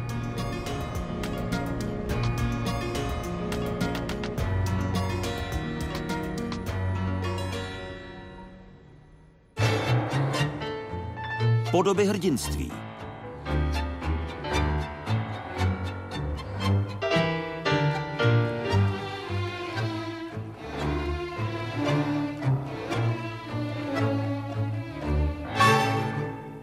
Třetí kapitolu dnešního Fokusu na téma hrdinství otevírají ústavní soudkyně Kateřina Šimáčková. Vítejte, hezký dobrý večer. Dobrý večer. A vítám státního úředníka, jednoho z prvních whistleblowerů, tedy těch, kteří vezmou píšťalku a zapískají, když se děje nepravost, tedy státního úředníka Ondřeje Závodského. Hezký dobrý večer. Dobrý večer. Začnu u vás, Kateřino. Ten příběh ze Sokolova, je to hrdinství nebo normální věc? Na to se těžko odpovídá, protože určitě je to správný způsob jednání. Vždycky, Těch studentů. Ano, vždycky, ale možná i toho politika, který v určité chvíli vlastně použil tu sebereflexi a uvědomil si chybu, kterou udělal. Ale eh, co se mi na tom líbí, tak eh, když vysvětluji lidem, jak se mají chovat, aby byla chráněna lidská práva ve společnosti, ve které žijí, tak říkám, nejdřív je musíte realizovat, čili projevovat své politické názory a potom, když někdo vás nějakým způsobem popotahuje za to, že ta svá práva realizujete, tak se vždycky musíte bránit. V dnešním fokusu byla řeč o těch třech atributech eh, cností, které se k hrdinství váží. Probrali jsme statečnost, bavili jsme se o transcendenci a vy jste tady o té spravedlnosti. Jak se to má se spravedlností a hrdinstvím? Mm-hmm. Já bych možná ještě reagovala na tu debatu, která proběhla. Já jsem si řekla, že z toho vyplývá takové malé poučení, ne strach, ale láska. To znamená, že lidé mají v prvé řadě myslet pozitivně o své společnosti, ve které žijí, komunitě, odkud pocházejí, o druhých lidech a nemají se bát. To je asi eh, to důležité. A stejně tak, když mluvíme o spravedlnosti, třeba ve slibu soudce, vy, roz, vy slibujete, že budete rozhodovat spravedlivě. Někdy je velmi těžké poznat tu spravedlnost a někdy je i těžké soudním rozhodnutím ji nastolit. Na druhou stranu, stejně jako Nemusíme si být úplně jistí, co je pravda v určitém okamžiku, ale zpravidla velmi dobře poznáme lež. Tak stejně tak někdy nemůžete nastolit to nejspravedlivější řešení, ale vždycky se musíte vyvarovat toho, abyste postupovali nespravedlivě. Uh, Ondřej, vy jste se rozhodl, když jste působil na ministerstvu vnitra, protože teď aktuálně si většina uh, lidí asi vaši tvář spojí s ministerstvem financí. Ale vy jste působil na ministerstvu vnitra v jedné organizaci, která pod ministerstvo vnitra spadala a rozhodl jste se upozornit na nespravedlnost. Co to tehdy bylo? šlo tehdejší nějaké veřejné zakázky, které zcela zimně nesplňovaly základní parametry toho zákona, který to reguloval, stejně jako šlo o některé nájmy státního majetku, které byly skutečně poníženy na naprostý zlomek té hodnoty a já jsem se snažil nějakým způsobem jako eh, ředitel tehdejšího právního oddělení na to upozorňovat a zjednat nápravu. Já jsem Počítal jste s tím, že vám začne peklo?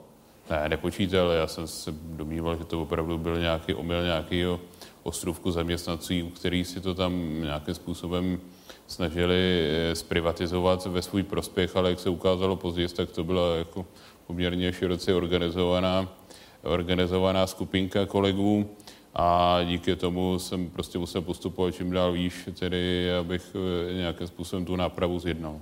Ano, vy jste postupoval, to říkáte velmi Eh, diplomaticky vy jste postupoval tak výš, že eh, se to dostalo až k Radku Jónovi, tehdejšímu ministru vnitra. Eh, počítal jste ale s tím, že budete odejít, respektive, že budete trnem v oku právě v té organizaci, kde jste se snažil na korupci a, a klientelismus upozornit? tak nepočítal jsem s tím. To myslím, že můžeme navázat i na to, co zaznělo tady v 11 reportáží, znamená význam médií v této situaci. A já jsem se tehdy obrátil na jeden, na jeden e, z deníků a teprve poté, co e, začalo vycházet o té situace v té příspěvkové organizaci, takový seriál, tak e, se ta e, situace významným způsobem změnila.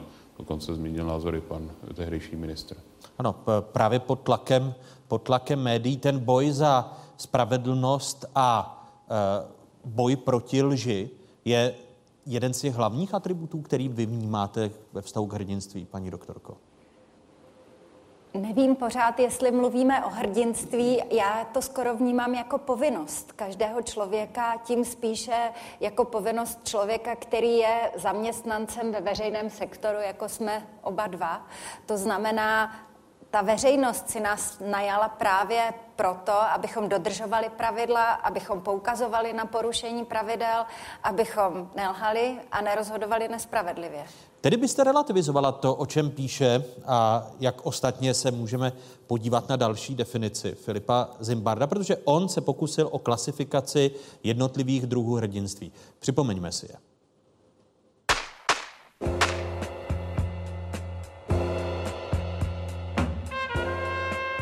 první řadě se jedná o vojenské hrdinství. Tedy hrdinství s fyzickým nebezpečím, které je spjato s vojenskou nebo jinou službou. Hrdiny jsou v tomto případě vojáci nebo záchranáři, jejich čin překročil rámec jejich povinností. Druhým typem je hrdinství civilní, které je také spojeno s fyzickým nebezpečím. Hrdiny jsou ale tentokrát občané, kteří se pokusili zachránit druhé, zatímco vědomě riskovali vlastní život. Třetí nejširší skupinou je hrdinství sociální. Sem se řadí jak náboženské postavy, které svůj život obětovaly službě, tak i politicko-náboženské postavy, respektive náboženští vůdcové. Dále mučedníci a vůdci národa, ať už političtí nebo vojenští. Další osobou, která může prokázat sociální hrdinství, je dobrodruh, průzkumník, objevitel, vědecký hrdina, ale i dobrý samaritán. Hrdinou může být také předpokládaný poražený, někdo, kdo překoná nepřízeň osudu. V neposlední řadě se sem řadí i bojovník z úřady a poctivý informátor.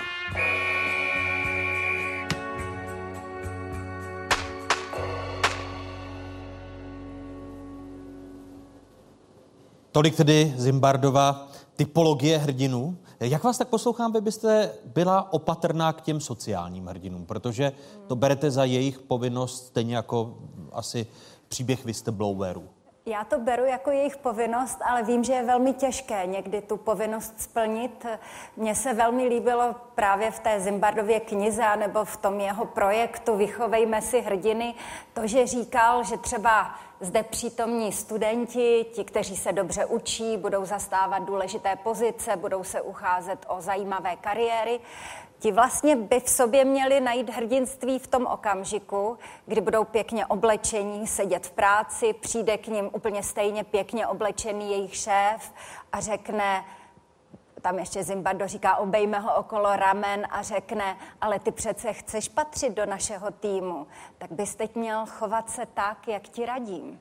Tak eh, možná to je ten okamžik, kdy naši studenti, kteří jsou tady, budou muset najít něco, co já nazývám povinností a co možná Zimbardo má pocit, že už je to hrdinství.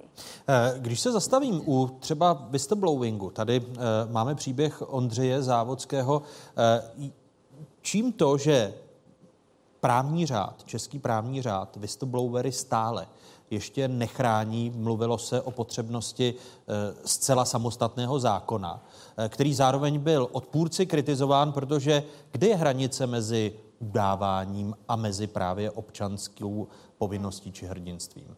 Hmm. Já tak jako přemýšlím, jestli zrovna ti politici, na které ty whistlebloweri upozorňují, eh, budou tak strašně nadšeně přijímat ten zákon o tom boji proti tomu, aby oni byli diskriminováni. Víte, prostě, když dodržujete ty pravidla, třeba i na úkor toho, že se postavíte do sporu se svým šéfem, nadřízeným, dokonce i s většinou třeba, tak eh, prostě budete mít problémy. A myslím si, že právě to je to morální rozhodnutí, že byť i vím, že třeba poruším dokonce i právní pravidlo, protože mi třeba zakazuje sdělovat nějaké informace zevnitř z úřadu, ale já se rozhodnu, že je něco důležitějšího, že mám nějakou morální povinnost, kterou musím do, dodržet, tak prostě máme tady dva normativní systémy, jeden je právní, jeden je morální a je právě na tom moudrém připraveném a dobře uvažujícím člověkovi, aby věděl, který ten normativní systém je v tu chvíli důležitější. A je proto nutné, Ondřej, podle vás přijímat, protože vy jste patřil k těm, kteří prosazovali a stále prosazují a mluví o potřebě e, zákona o whistleblowingu, tedy chránění těch, kteří upozorní na lumpárny a nepravosti. Je opravdu nutné kvůli tomu mít nějaký speciální zákon nebo e, dávat tu věc do zákona, když by mělo jít o vyšší princip mravní? Tak mm, jestliže jde o vyšší princip mravní, tak o to e, více by se asi zasloužilo o to, aby se promítlo v legislativě.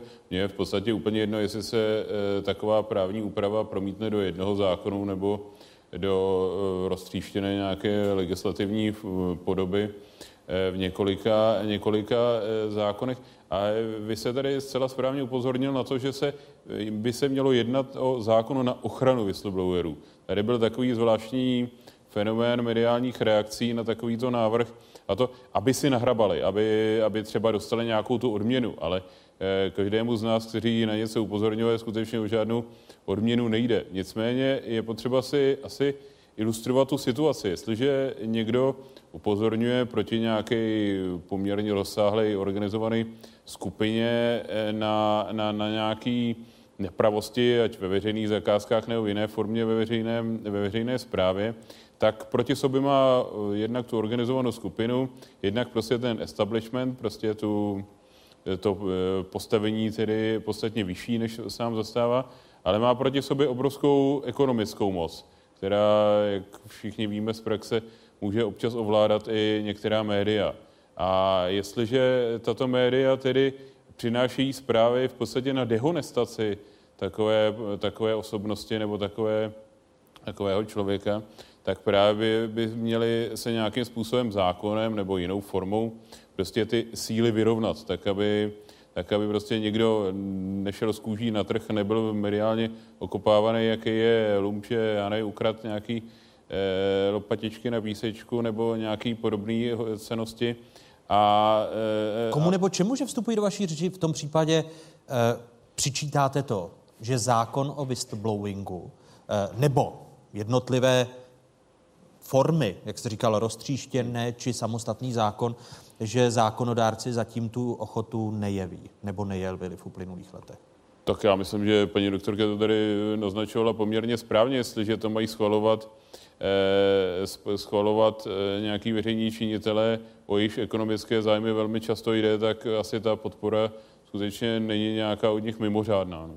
Hmm, a já bych možná dodala, že vlastně teď jsme mluvili o dvou problémech nebo třech, kteří ti whistlebloweri čelí. A musím upozornit, že to nejsou lidi jenom, kteří pracují ve veřejné sféře, mm. ale i lidé, kteří působí ve významných ekonomických eh, organizacích, typicky v bankách, v automobilovém průmyslu, jak jsme slyšeli z nedávných ostud, které se mohou odehrát a podobně. Aféra Takže... Dieselgate a falšování. A podobně. Takže v podstatě eh, já bych řekla, že jsou to za prvé, že tedy ten člověk jen proto, že plní svou povinnost zákonou, tak nemůže být zbaven své funkce nebo svého zaměstnání na což už právní ochranu určitě stávající předpisy dávají. Další věc je, že tedy pokud hovoříme o nějaké jeho dehonestaci, opět máme nějaké civilně právní prostředky, jak se proti takové, takovéto dehonestaci bránit. Jiná věc je, že všechny tyto spory jsou finančně náročné, hmm. časově náročné a vyžadují kvalitní právní pomoc. A to jsou třeba právě věci, ve kterých by nemuseli pomáhat jen zákony, ale advokátní komora, eh, nevládní sektor a podobně.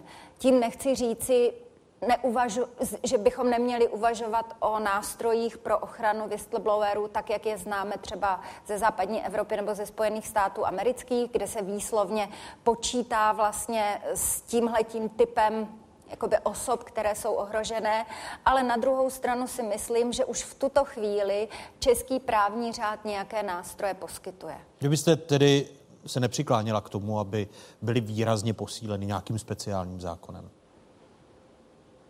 Já bych byla zejména pro, abychom co nejdřív použili ty nástroje, které už teď náš právní řád poskytuje. A ty nepoužíváme zatím, z vašeho no, pohledu? Znova říkám, asi to k tomu je potřeba, aby lidé, kteří se v této situaci ocitnou a dostanou se do komplikované právní situace, tak aby jim třeba advokáti, nevládní sféra a podobně poskytovali dostatečný servis, protože oni většinou budou čelit několika soudním sporům. Mohou, mohou činit tedy. Takže to je třeba věc, která by byla řešitelná i bez přijetí speciálního zákona. Ale já možná, že bych reagoval v tom smyslu, že eh, ten nevládní sektor tady eh, u nás funguje velmi slušně. Nadační fond proti korupci například, nebo další, eh, další tedy nevládní instituce eh, poskytují právní pomoc, eh, rady a další, další tedy určitou materiální pomoc eh, lidem v takovéto nebo obdobné situace, ale já se potom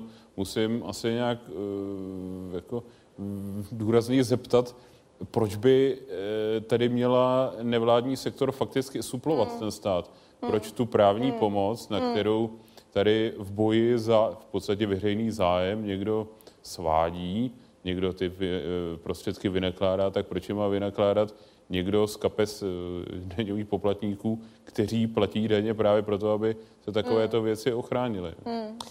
Ano, no, to je vlastně celkový veliký problém v České republice vůbec, tedy právní pomoc a její poskytování a to není jenom problém pro osoby, které se třeba postaví svému zaměstnavateli, ale to je problém obecně tedy pro lidi, kteří nemají dostatek prostředků. A, a znova říkám, skutečně bych zastávala ten názor, že lidem v této situaci, kteří jsou nějakým způsobem po potahování za to, že prokázali vlastně statečnost, statečnost a vlastně jenom realizovali tu svoji pracovní povinnost, provedli kontrolu, upozorňovali na nekalost a podobně, takže by skutečně měli nějakou pomoc dostat. My se bavíme teď o něčem, co by se z vašeho pohledu mělo stát samozřejmostí. Uh, Milgramův experiment prokázal, že jen málo lidí se dokáže postavit autoritám a ve své poslušnosti k ním dokáže začít páchat až zlo. Jací lidé podle vás nejčastěji podlehnou a uchýlí se Ondřej k páchání toho zla? toho zla. Hmm. Eh, no tak eh, já si myslím, že jak to dobro nebo nějaká odvaha se takovýmto vějům postavit a právě bych nerad mluvil o hrdinství, eh, tak stejně tak jako to, to kdo tedy má nějaký eh, představu, že tím zlem se lépe, lépe obohatí nebo podobně, tak prostě vychází to buď z nějaké sociální skupiny, ve které žije, po případě z nějaké rodinné, rodinné historie, tak jestliže někdo Eh, tady eh, prostě jeho už tatínek eh, nosil domů cihly a jeho syn teda se nějakým způsobem vypracuje, takže krade už jako větší větší... Eh, Tedy platí burdierovský sociální kapitál, no, že když je vychováván v prostředí, kdo neokrádá stát, okrádá rodinu. No, tak. ale ono to vidíte přesně i na tom, jak jste se o tom zmínil na začátku. Jde o pohled na whistleblowery, jestli je to oznamovatel, to znamená, furt jsme e, za těch komoušů, teda kdo e, naprášil, že někdo krade cihly, tak je to, tak je to to samé, jako když dneska někdo upozorňuje se krade na, veřejné, na veřejných zakázkách. Prostě e, ta situace je úplně jiná, ale bohužel jako ta rodinná tradice v tom kradení těch cihel nebo cihliček nebo e, něčeho jiného prostě zůstává. No. Eh, já bych možná ještě řekla, že vlastně existují takové tři skupiny lidí, když to zjednoduším. To jsou ti lidé, kteří jsou ochotní jít do velikého nepohodlí a udělat třeba tedy to hrdinské, odvážné rozhodnutí a postavit se zlu v té práci a upozornit na něj. Pak jsou ti lidé, kteří chtějí krást trošku víc cihliček než tatínek, se kterými už také nic neuděláme, ale pak si myslím, že samozřejmě existuje velká skupina lidí, kteří nemají ani v sobě tu, to tvrdé dobro, ani to tvrdé zlo, ale se kterými právě bychom měli třeba mnohem víc pracovat v českém školství, v mediálním prostoru. Měli bychom o těchto otázkách debatovat. E, například, když uvažujeme o profesní etice na právnických fakultách, tak já si myslím, že je hrozně důležité identifikovat pro ty průměrné lidi ty situace, ve kterých právě se přijímají ta klíčová rozhodnutí, aby si vůbec uvědomili, teď je ta chvíle, ve které je potřeba udělat správnou věc, identifikovat tu správnou věc, ale také si uvědomit, kde je ten první krok, který potom vede k tomu morálnímu sešupu dolů. Myslím si, že ve školách, ve veřejné debatě strašně málo hovoříme o etických otázkách, v profesích jednotlivých o profesní etice a o tom, co se dělá a co se nedělá, proč tomu tak je a jaké třeba přijmout chování v konkrétních situacích. Pro to chvíli děkuji dalším hostům našeho Fokusu, kterými zůstávají ústavní soudkyně Kateřina Šimáčková a státní úředník a jeden z prvních whistleblowerů Ondřej Závodský.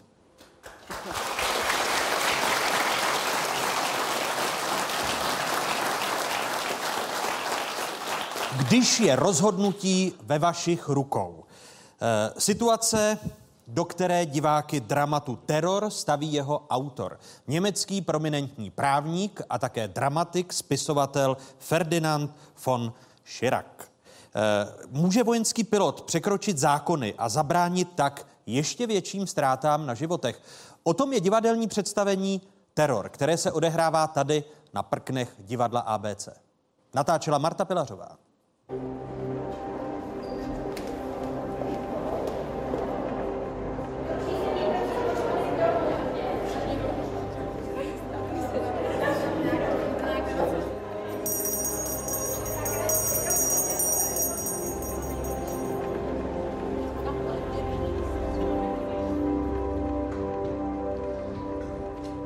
Zahajuji hlavní líčení 16. trestního soudu. Prosím, posaďte se. Do protokolu. Je to teda fiktivní situace, ale všichni víme, že v dnešní době se takové situace dějou, kdy terorista unese letadlo a veřejně vyhlásí, že toto letadlo navede na fotbalový stadion. Ta hra se odehrává v Německu, kde je jistý nález ústavního soudu, který vlastně nedovoluje útočit na civilisty. No a celá hra je o tom, že navzdory tomu se ten náš hrdina rozhodne obětovat těch 164 lidí, aby, aby zachránili těch 70 tisíc. Při takovém poměru přece nelze ta čísla navzájem neporovnat. Pokud tomu dobře rozumím, věříte tedy, že vyšší počet lidí na stadionu k zabití cestujících ospravedlňuje. Ano. Vyvažujete život životem? Ne. Ne jeden jediný za jeden jediný. Já pouze věřím, že je správné méně lidí zabít a více tím zachránit. Tohle je staví mezi jako nejsložitější asi lidskou jako otázku. Vyrovnávat životy se životama. A nějak jsme většina říkali, že bychom se asi rozhodli stejně jako ten obžalovaný. Ta vina tam prostě za ty životy stále je a to se ne, ne, nedá odepřít. Stát nevylučuje možnost, že bude nějaký člověk obětován. Oběť pro společnost, nebo chce tady pro hodnoty té společnosti. To je zajímavá teorie, pane Kochu, ale jsou dva velmi zásadní rozdíly mezi povinnostmi vojáka a mrtvými cestujícími. Ano. Vy jste neobětoval sebe. Vy jste zabil jiné. Už máte jasno? Mm, ne. Já tak trochu jo, protože si mám podobný názor jak ten uh, obžalovaný, ale uvidím ještě.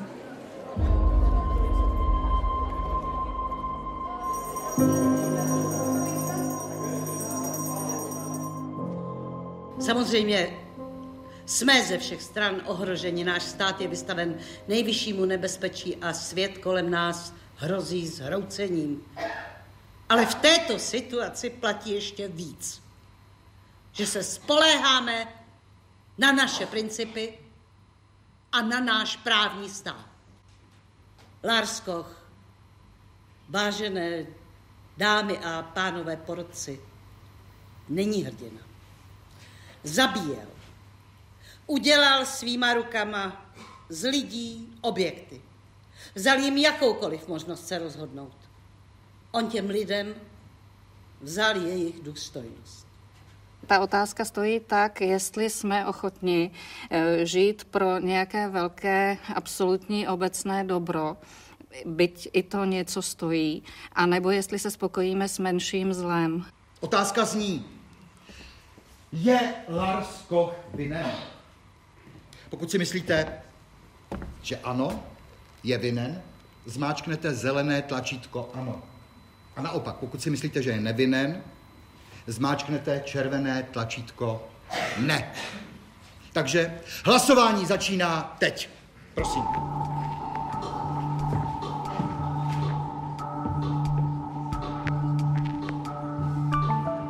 Tomto smyslu vlastně to nedopadá úplně skvěle, protože ve většině, drtivé většině všech představení, kromě švédského Göteborgu a Tokia, vlastně eh, se lidé přiklánějí na tu stranu toho menšího zla. A vlastně většina světových katastrof se vždycky zrodila z toho, že jsme se rozhodovali nikoli mezi dobrým a zlým, ale mezi tím, že jsme doufali, že to s ďáblem nějak usmlouváme. Povstaňte, prosím. Soud vyhlašuje tento rozsudek. Obžalovaný Lars Koch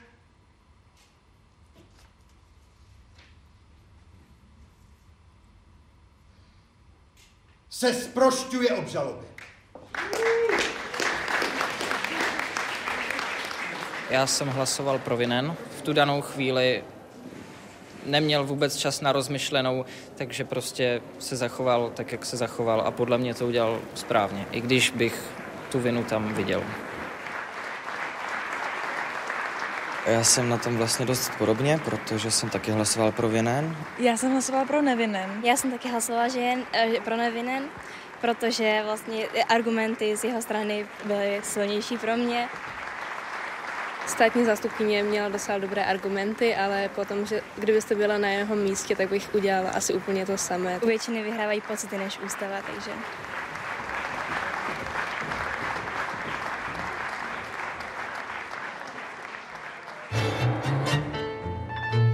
Noví hrdinové.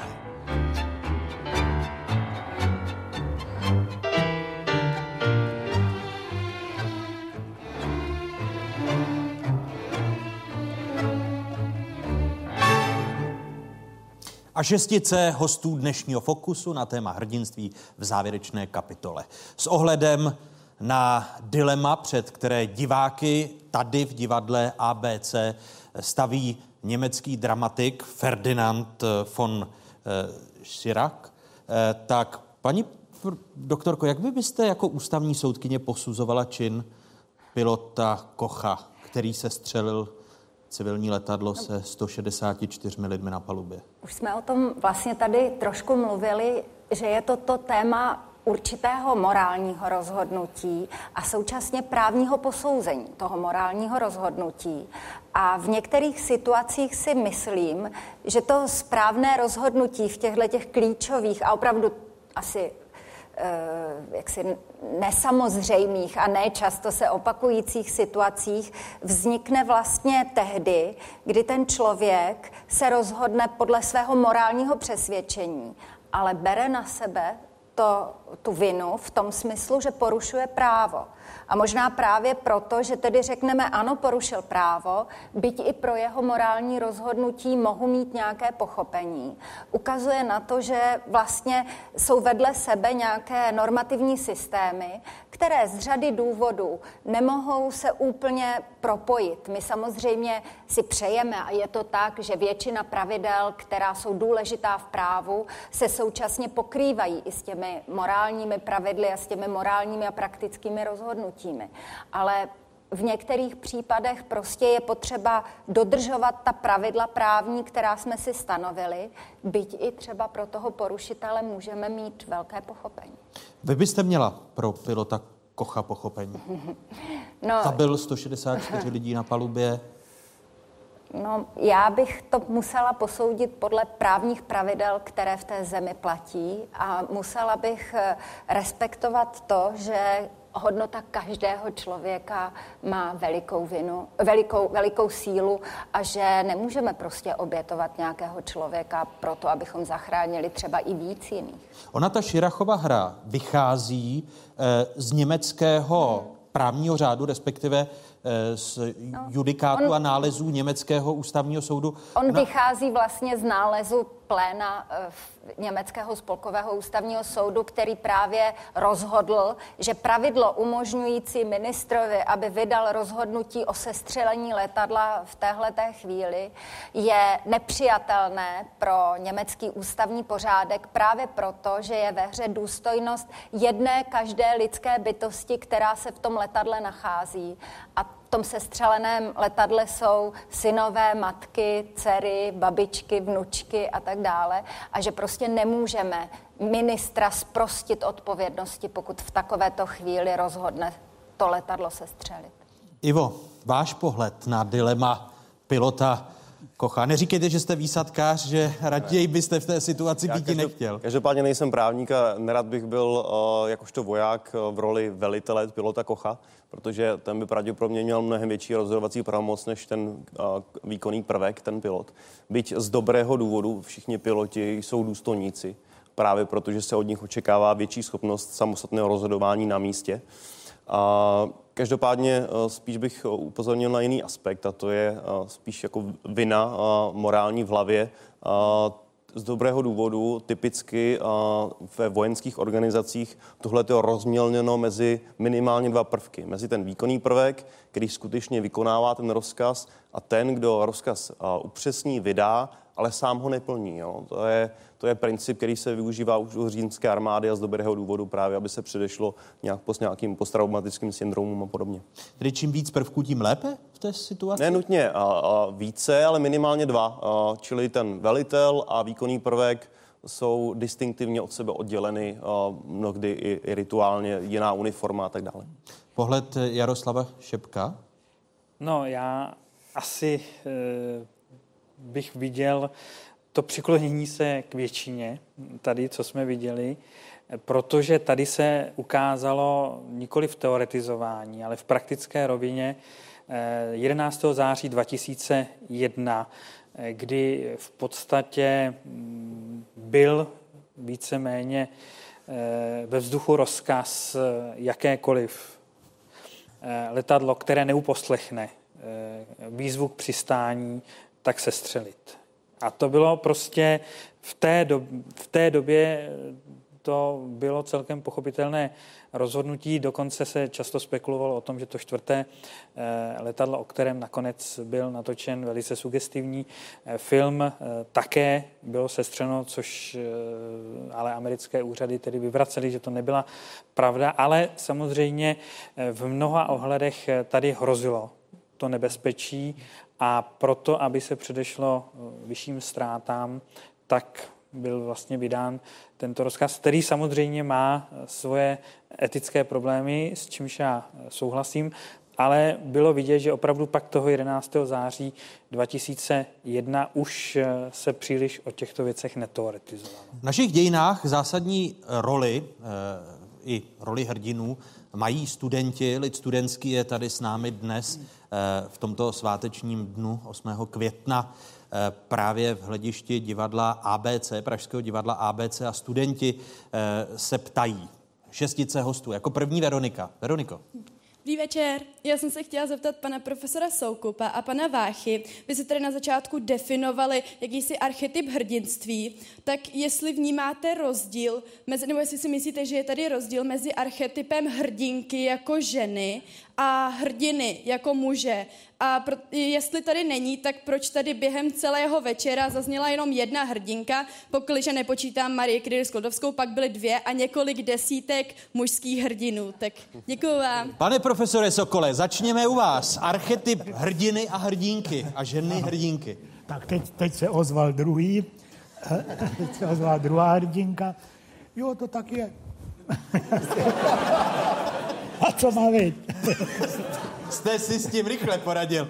Marku? No, eh, je to, je to, je, je to tak. Eh, nebyla tady jenom, jenom eh, Marie Curie Sklodovská. Já jsem tady vzpomínal na ní, myslím, celý večer. Moje kamarádka Emanuela, která má velmi těžce nemocného manžela, stará se o něho každý den mnoho a mnoho roků a pro mě to je teda absolutní případ teda hrdinky, světice, nebo jak to, jak to, jak to nazvete. Takže ano, u těch žen to hrdinství je takové jako méně viditelné, to nejsou typicky jako ti, kteří tam jako bojují v kryptě, ale eh, na druhé straně na tomto, na tomto stojí. Jo, říká se, že, že ženy jsou odvážnější, protože vydrží víc než muži. A eh, byť jste se, Veroniko, nezeptala ženy, eh, jediné tady na tomto pódiu, tak Kateřina Šimáčková chce něco dodat. V německé feministické doktríně se tomu říká alibi žena, že ti muži si sem pozvou jednu ženu, aby vypadali, že jsou tedy vstřícní k ženám. Myslím. Ale já bych, já bych jenom kolegyni upozornila... Jenom tak sečtělý nejsem, chtěl jsem dodat, že tuto doktrínu jsem nečetl. Jo, můžu vám poslat nějaké kopie. Ale chtěla jsem říct, že tedy já jsem si všimla právě dvou osob, tedy žen z naší historie, protože myslím, že jsme mohli vidět Miladu Horákovou a Martu Kubišovou, takže přece jenom v české televizi nám ukázali i nějaké ženské hrdinky. Uh, a, aniž bych chtěl vyvažovat, protože to slovo nenávidím, tak tento pořád eh, vytvářejí převážně ženy, tak možná to není doktrína ta německá, ale doktrína eh, mého dramaturgického štábu. Jaroslave, z té historie archetyp žen, hrdinek a mužů? Z té no, tady je ale velice významná hrdinka, eh, která změnila, myslím, osudy dějin jedné země, a to je Johanka z Arku která je víceméně i dodnes brána eh, jako archetyp eh, toho francouzského eh, hrdinství, takže řekl bych, že taky záleží národ od národu, jak k těmto svým hrdinkám přistupuje. Další otázka z publika. Tomáši. Já děkuji za slovo a dobrý večer. Já bych se chtěl zeptat na takový problém paní soudkyně Šimáčkové a pana profesora etiky, pana Váchu jde o problém duálního zla. Jde o to, že máte dva lidi. Nebudu dávat příklad, při kterým se uvažuje o smrti či nějakých obět, ob, obětí nějakého člověka či životu, protože to by bylo moc silné. A proto uvádím dva lidé, každý zastupující svoji stranu.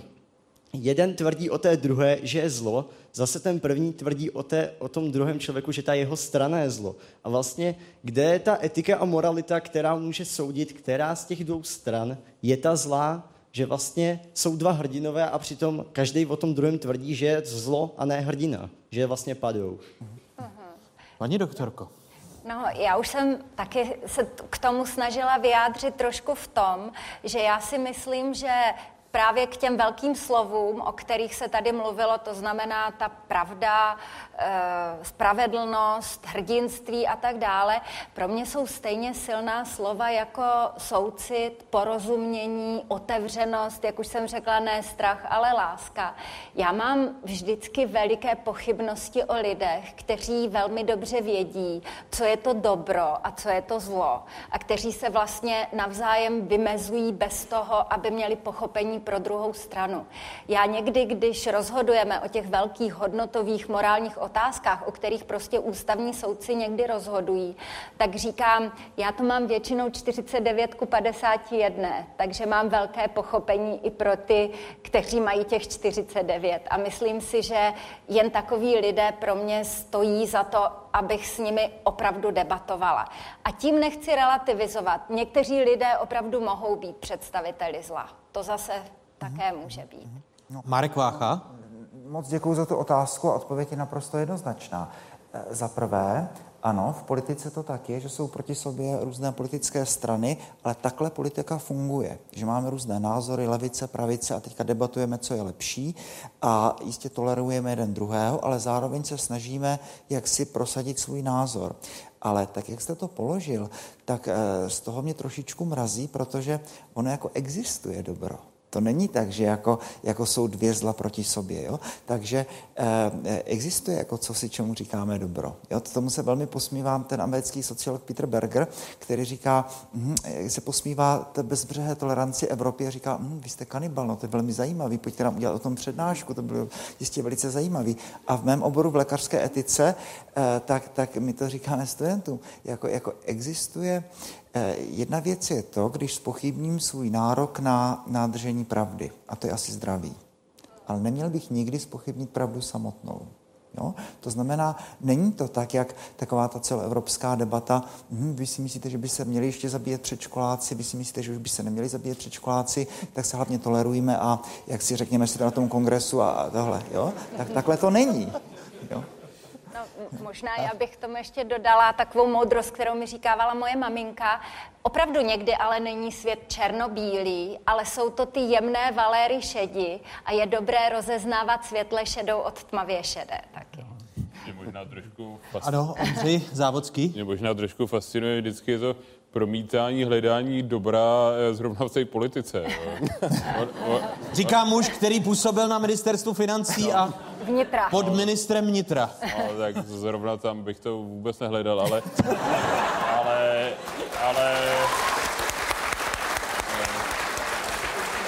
ale skutečně, jestliže by měla být eh, politika, tedy teď nechci nějakým způsobem degradovat ještě váš nedělní pořad, ale obdobných pořadech nějakým způsobem hledat tu pravdu a dobro, tak to opravdu asi hledáme na špatných místech.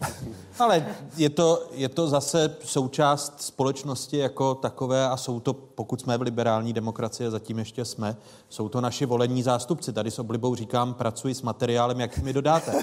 Eh, ptá se Eva další otázka studentů, kteří jsou tady s námi.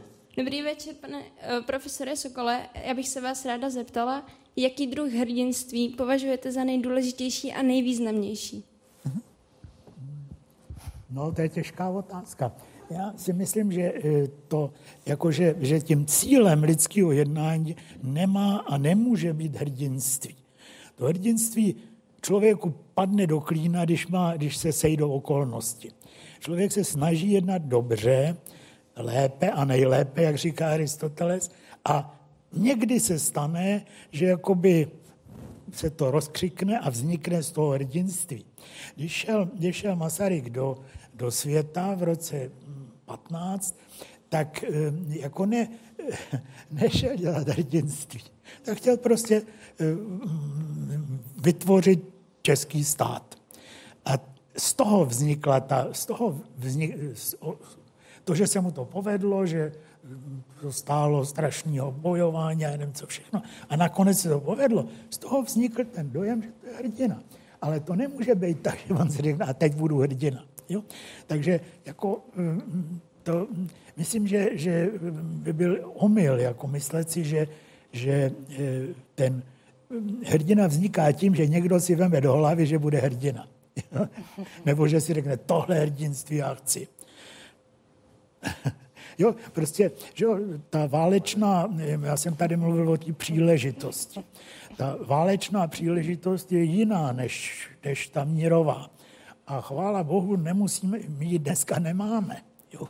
Takže jako by bylo, by bylo jako trošku jako, jako absurdní, kdybychom eh, ji vyhledávali. My jsme šťastní, že, že se bojuje daleko. Další, další otázka. Já mám otázku na pana Váchu, jestli považujete hrdinu uh, i někoho, který koná proti nějakému morálnímu řádu, ale své činy považuje za správné. Uh, ne. uh, uh, protože opravdu řekl bych, že odvaha vyžaduje, vyžaduje tu moudrost a moudrost mě identifikuje to dobro. Jo? Takže eh, je, je, je potřeba jako nejprve eh, se soustředit na to, že i vy všichni v životě se potkáte s velkými množstvími nespravedlností a podobně. Jak říkal pan profesor Sokol, eh, ta odvaha spočívá v tom, že výjdu ze své ulity, výjdu z té své skořápky, najednou si uvědomím, že ano, je to tak, jsou věci, které jsou špatné, přestože je dělají všichni, a jsou věci, které jsou dobré, přestože je nedělá nikdo nepřidáš se k většině, která páchá zlo. To znamená, uh, musím, uh, musím výjít a uh, nejde o odvahu samotnou. Jo? To je jenom pomůcka, to je berlička. Jde o to, že to dobro, které jsem takto identifikoval, moudrost mě ho takto identifikovalo, tak za tohle moudro, moudro za, tohle, za, za tohle dobro bojuju. Jo? Takže velký pozor na to, že když se ten palestinec z úvodu odpálit do, do židovské restaurace, tak to vůbec není odvaha, prostě to je, to je zločin. Tečka. Tak odpověď Marka Váchy. Eh, abychom zachovali eh, tradici a dramaturgii eh, zdejších prken, tedy prken divadla ABC, naším pořadem procházela divadelní hra Teror a na jejím konci publikum hlasuje. I vy budete hlasovat. Ne o vině či nevině pilota Kocha, ale budete hlasovat a poprosím vás o jednoznačné odpovědi na jednoduchou otázku. Vážíme si dostatečně jako společnost našich hrdinů? Takže ta otázka je jednoduchá. Vážíme si jako společnost našich hrdinů? Máte na výběr ano či ne. Dostáváte tedy ona hlasovací zařízení. Prosím, abyste je tedy poslali od počátku až na konec řady. A na závěr se dozvíme, co si myslí publikum. A zároveň se budu ptát i hostů, když eh, položím nejdříve tu obecnou otázku. Z toho, jak jsme tady hodinu a víc než tři čtvrtě hodinu probírali hrdinství. Jaroslav, potřebuje společnost hrdiny? Rozhodně potřebuje, protože určitě potřebuje vzory, ke kterým se má vztahovat. A pokud je společnost roztříštěná, atomizovaná, jako je současná západní, tak samozřejmě ta potřeba vztáhnout se k pozitivním hrdinům rozhodně stoupá. A my jich mnoho nemáme. My jich mnoho nemáme, protože, jak už jsem to tady eh, se snažil vysvětlit, tak jsme zbytečně eh, se některých hrdinů zbavili. Marku. Eh, potřebujeme je a potřebuje naši základ a středoškolští studenti pro inspiraci, abych se s někým stotožnil. Hrdiny potřebujeme, zastávám velmi silný názor, že máme hrdiny v českém národě, že ten náš národ je opravdu obdařený jako velmi zajímavými, dobrými vlastnostmi a potřebujeme, nechci už napovídat studentům svůj názor na, na odpověď. Ono až se dohlasuje a v některých řadách už se blížíme ke konci, tak uh, vy jste nedostali tlačítko, ale zeptám tak se vás, to, jak byste tak hlasovali to, vy. Tak to, tak to rád řeknu, ale, ale odpovídám, potřebujeme hrdiny a máme je v národě. To je podobně, jako o tom mluvil Ivo, že je máme, akorát uh, uh, si jich dostatečně nevážíme a část z nich na Margo té diskuze s Jaroslavem Šepkem jsme vytěsnili. Myslím, že tady možná trošku zapadlo, že my ty hrdiny nejenom teda, že máme a měli bychom je oslavovat, ale nejenom z toho morálního důvodu, že jim to dlužíme, ale je tam, ten důvod je tam i utilitární. My je přece oslavujeme, vždycky tak v historii bylo proto, aby potom je někdo nahradil, aby byli noví hrdinové, aby to někdo imitoval to chování. Jo? Je to nějaký ten výchovný efekt. A proto je ohromná škoda, že 40 let jsme část z nich vyselektovali a hold na ně se nedostalo a u části jsme pokroutili, co to vlastně předvedli za hrdinské činy. To je velká škoda. Kateřina Šimáčková? No, my máme hrdiny i hrdinky a určitě bychom o nich měli víc mluvit, ale máme jich opravdu hodně a měli bychom na ně být hrdí. A vlastně mluvilo se tady nejenom o tom, že jsou to hrdinové, ale také by měli být našimi vzory. Tady hlediště divadla ABC už dohlasovalo. Všichni eh, studenti středních a vysokých škol, kteří přijali pozvání a za pár okamžiků budeme vědět výsledky. Jak byste hlasovala Kateřinovi? No, vždycky úplně nevím ani, jak byla přesně ta otázka. Klidně ji zopakuji. Váží si naše společnost dostatečně svých hrdinů? Měla bych si jich vážit víc. Takže ne. pokud, pokud byste měla tlačítko a tam není varianta, měla by si jich vážit více. tlačítko je takové novinářské, klasicky. Ondřeji. Tak určitě bych hlasoval, že určitě ne. Jde o to, jestli máme skutečně odvážlivých nebo statečných lidí málo. Druhá věc je, jestli se dostatečně o nich někde média zmiňují. Ono to občas jako není zase tak zajímavý jako pro, pro, to, pro toho, kdo tam večer baští tu klobásu s tím, eh, s tím pivem u toho, tak možná, že se tam pustí radši ty akčnější situace. Ale určitě eh, opravdu, jak se tady o tom mluvilo na základě prostě školní výuky a předvádění hrdinů skutečně z druhé poloviny 20. století na místo těch kopčemů, tak eh, možná, že bychom potom cítili, že, že těch hrdinů i v blíz, eh, jako relativně nepříliš vzdálené minulosti jsme měli hodně, akorát se o nich nevidí. Jaroslav Šebek mluvil o počtu hrdinů a ti, kteří nám zůstali. Vážíme si jich? Zlepšuje se to, ale hlasoval bych ne. Ivo? Já bych se tady shodnul, já si myslím, že ještě ne, ale jsme na té dobré cestě. Pane profesore Sokole. Já jsem chtěl jen ještě dodat, Jo, prostě ta, ty, ty, tady se tak jako mluvilo dost pohrdavě o politicích. Ta, stát se hrdinou je dneska mnohem obtížnější, zejména ve veřejné funkci. Ten člověk, který je jako vidět v té politice, na toho se vyšťourá kde co. Takže první, když by jako vznikl, na, vznikl takový aspoň náz, takový náznak toho, že by tohle mohl být hrdina, tak se na něj vrhnou ty investigativci a něco na něj najdou. Kdybychom takhle, kdyby takhle angličani posuzovali Churchilla, tak ho, tak ho musí vyhodit na zpětiště. Churchill nadělal takových věcí v životě. Ale to, co je podstatné, je, že tou, tím svým skutečně hrdinským postojem to napravil. Hmm. Takže ta, ta, jako ta, e, máme trošku tendenci ty hrdiny jako slíka do naha a hlavně na nich najít nějaký chloup. Hmm. Takže, to je to, o čem mluvil Jaroslav Šebek. Přestaňme s kádrováním za tak, každou cenu. No ale tady kolega Šebek mluvil o tom politickým, ale já mluvím o tom mravním. Jo, protože... To myslím, jako nevylučuje. To jde, jde, to, to jde, jde to ruku jistě, ale e, jako ta, ta potřeba rozcupovat každýho. Hmm. Víc si vemte, co se všechno napovídalo o Havlovi, jo, to se, těch knih, co vyšlo a co, jo, těch drbů a tohle všeho, tak to je takový prostředí dnešní, nejenom České republiky, to je leda kde. Je to po mém soudu důsledek toho míru, kdy jako ty lidi vypadají jako, jako špinaví. Že? Hmm. Vážíme si dostatečně našich hrdinů? Jak byste hlasoval? Já nevím. Nevím, já bych se zdržel hlasování. Takové tlačítko také není na hlasování, ale panu profesoru Sokolovi to umožníme. Marku. Ne. Nevážíme. Tak jak hlasovalo stěné publikum dnes večer? Většina řekla ne. 84% eh, tady odpovědělo v publiku, že si dostatečně nevážíme našich hrdinů a 16, pových 16% řeklo, že ano. Eh, děkuji vám za to, že jste byli skvělými hosty a že jste byli v publiku. Děkuji tedy studentům středních a vysokých škol, kteří přijali o tomto svátečním večeru eh, naše pozvání, pozvání z Pravodajské 24 sem do hlediště Pražského divadla ABC. Děkuji vám. Děkuji stejně tak skvělé šestici hostů. Děkuji ústavní soudkyni Kateřině Šimáčkové, státnímu úředníkovi Ondřeji Závodskému, historikovi Jaroslavu Šepkovi, výsadkáři Ivo Zelinkovi, filozofovi Janu Sokolovi a etikovi, biologovi a teologovi Marku Váchovi.